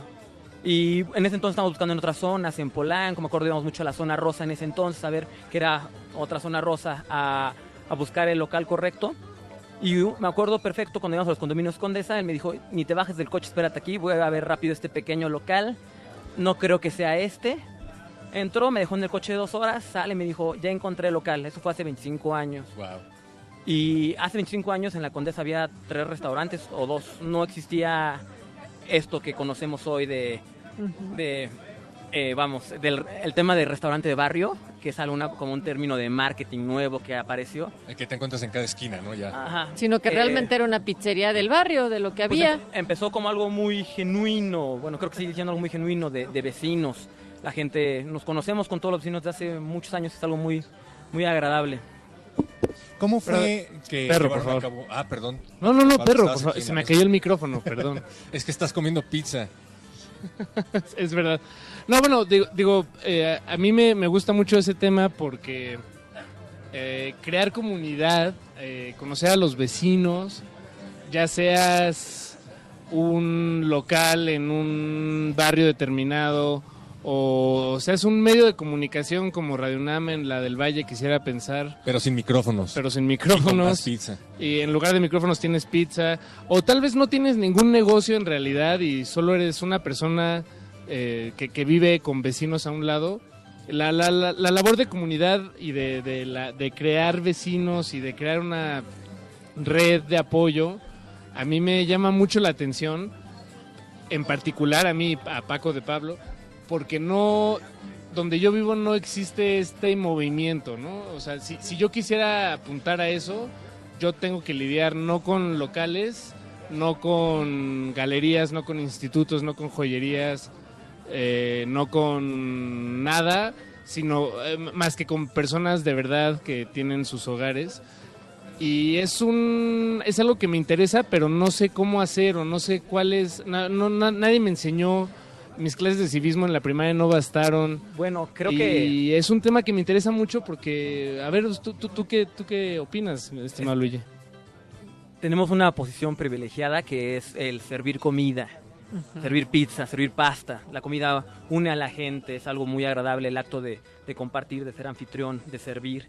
Eh, eso te acerca mucho a la gente, es algo como muy personal. eh, que te conozcan, que los conozcas, que sepas que quieren, que saben que en el trato está todo este amor que le ponemos a la comida, al cuidado.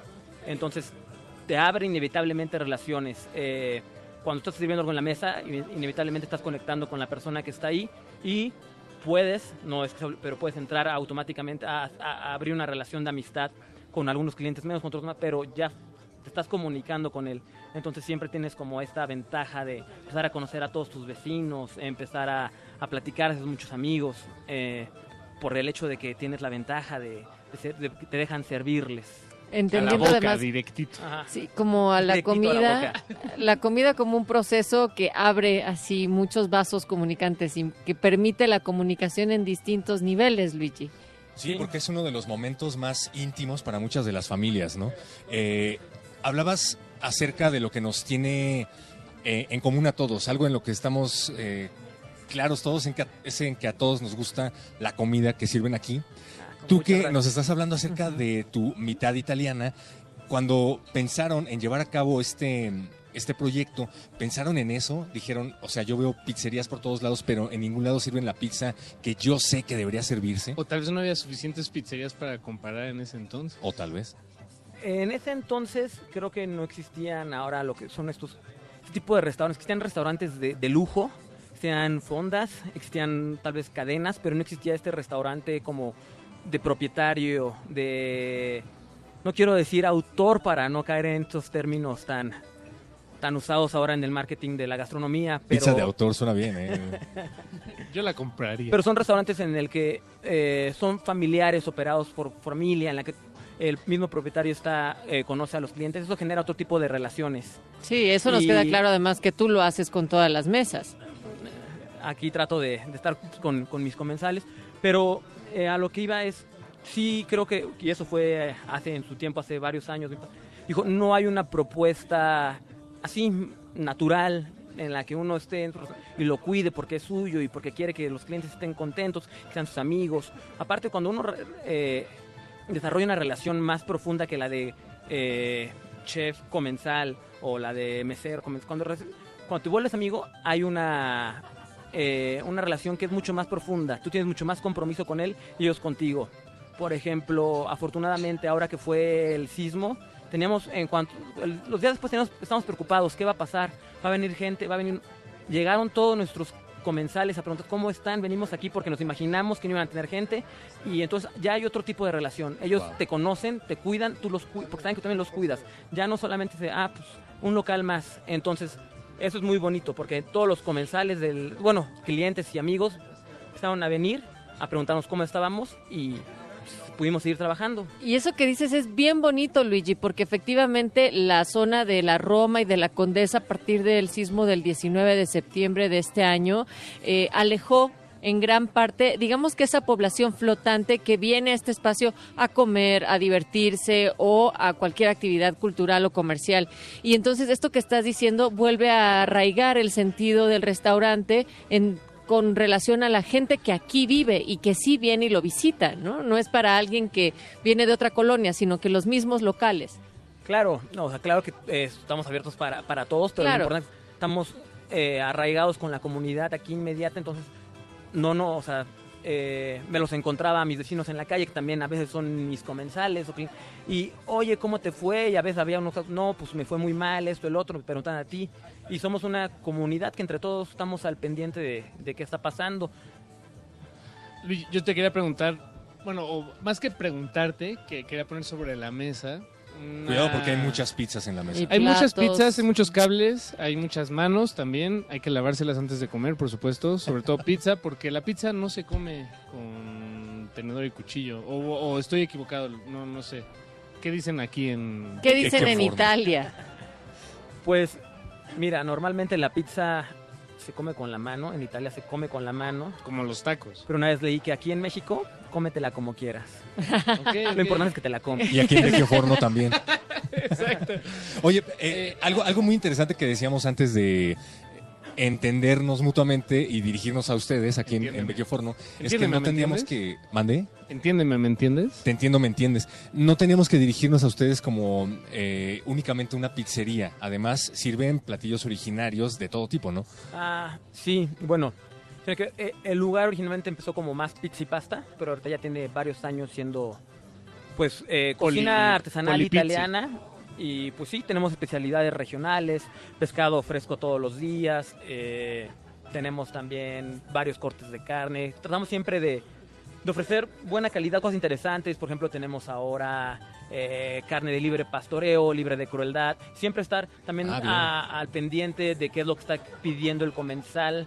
Siempre estar eh, cambiando, eh, ofrecer cosas de calidad. Creo que algo muy bueno de esta colonia es que los, tus comensales conocen mucho, exigen mucho.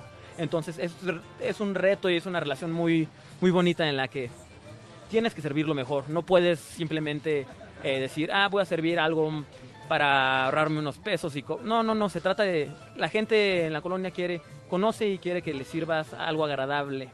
Y, y en ese sen- Perdón, Natalia. Digo, Adelante. Digo, me permito interrumpirte solo porque tenemos una pizza en medio. So- y porque si yo voy a se agarrar un cruzan en en, lo que medio de una rebanada, tendré que, tendremos que tolerarla. Yo voy a comer en lo que discuto. Tolerar ese momento.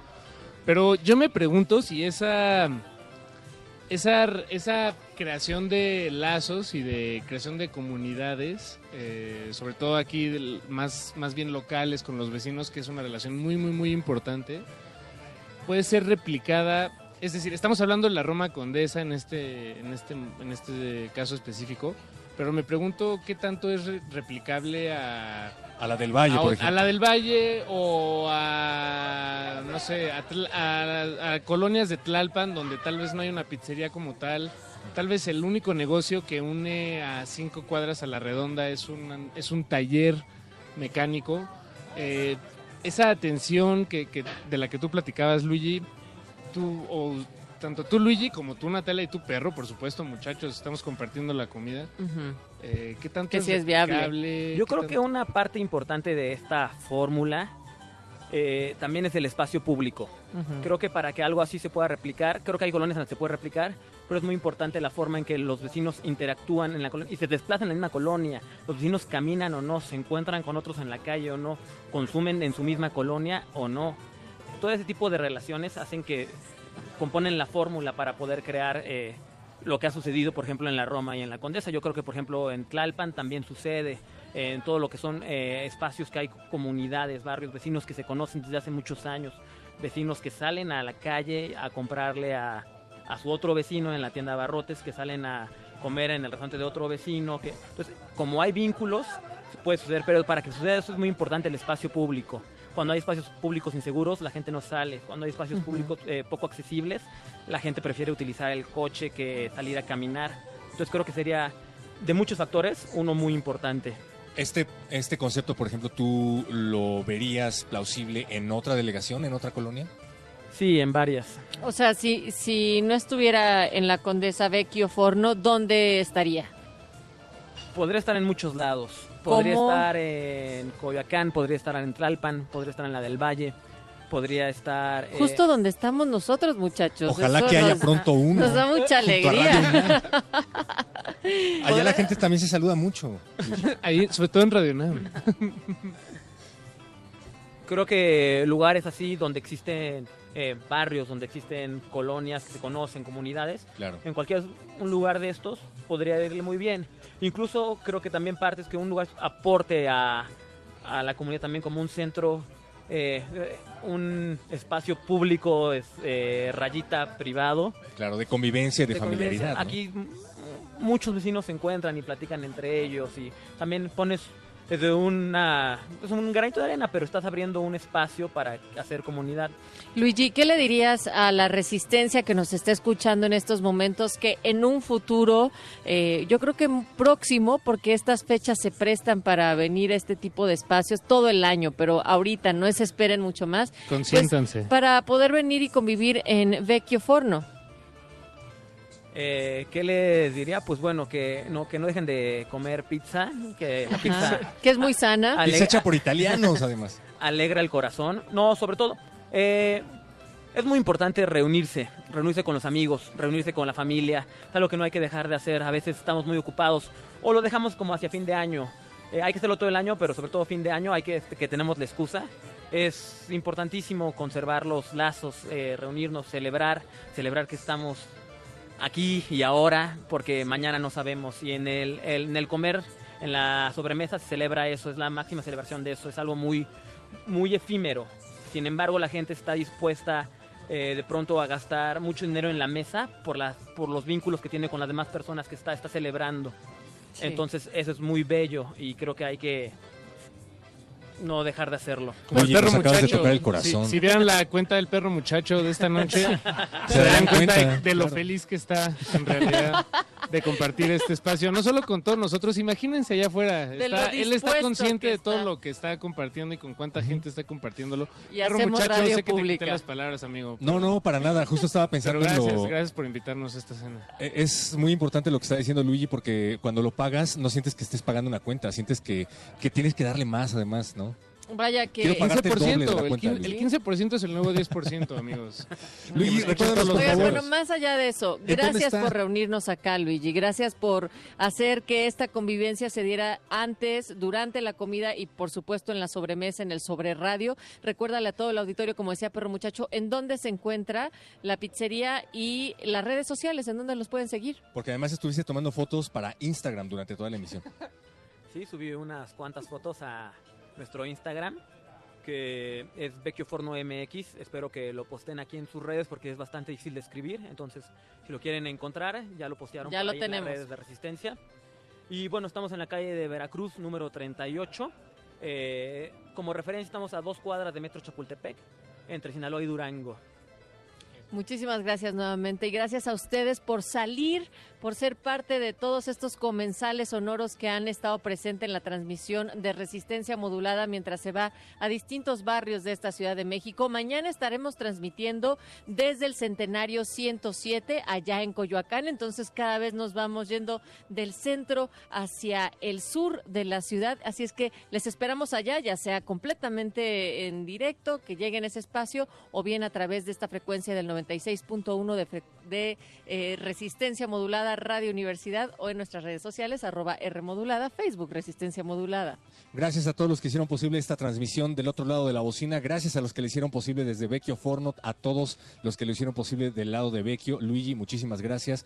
Y muchísimas gracias a Betoques que estuvo en la producción. Gracias Diego Ibáñez, también Emanuel Silva, Andrés Ramírez y también José Gutiérrez del otro lado de Radio UNAM. ¿Quién estuvo, Natalia? Así también estuvo Raúl González, Andrés Ramírez, Emanuel Silva, José de Jesús Silva, Eduardo Luis Hernández, a todo el equipo de Radio UNAM y por supuesto a la audiencia y todas las ondas radiofónicas. Gracias por escucharnos y nos encontramos mañana en punto de las 8 de la noche. Gracias Paquito de Pablo y gracias Perro Muchacho. Gracias. Gracias. Cenen pizza, coman pizza, desayunen pizza. Pero en Vecchio Forno.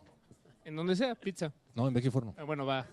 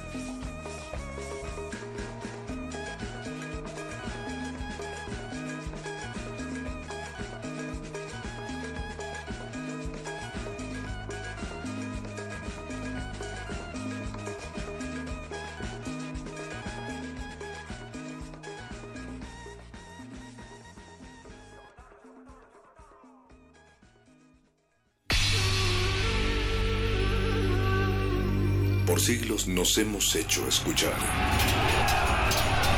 Nacimos como parte de esa inmensa mayoría. Hablar, Escuchar. debatir, proponer, cuestionar. Está en nuestra naturaleza. instrumentos de conciencia de nuestro Usamos el sonido porque atraviesa obstáculos. Muros, fronteras. Nosotros somos la resistencia.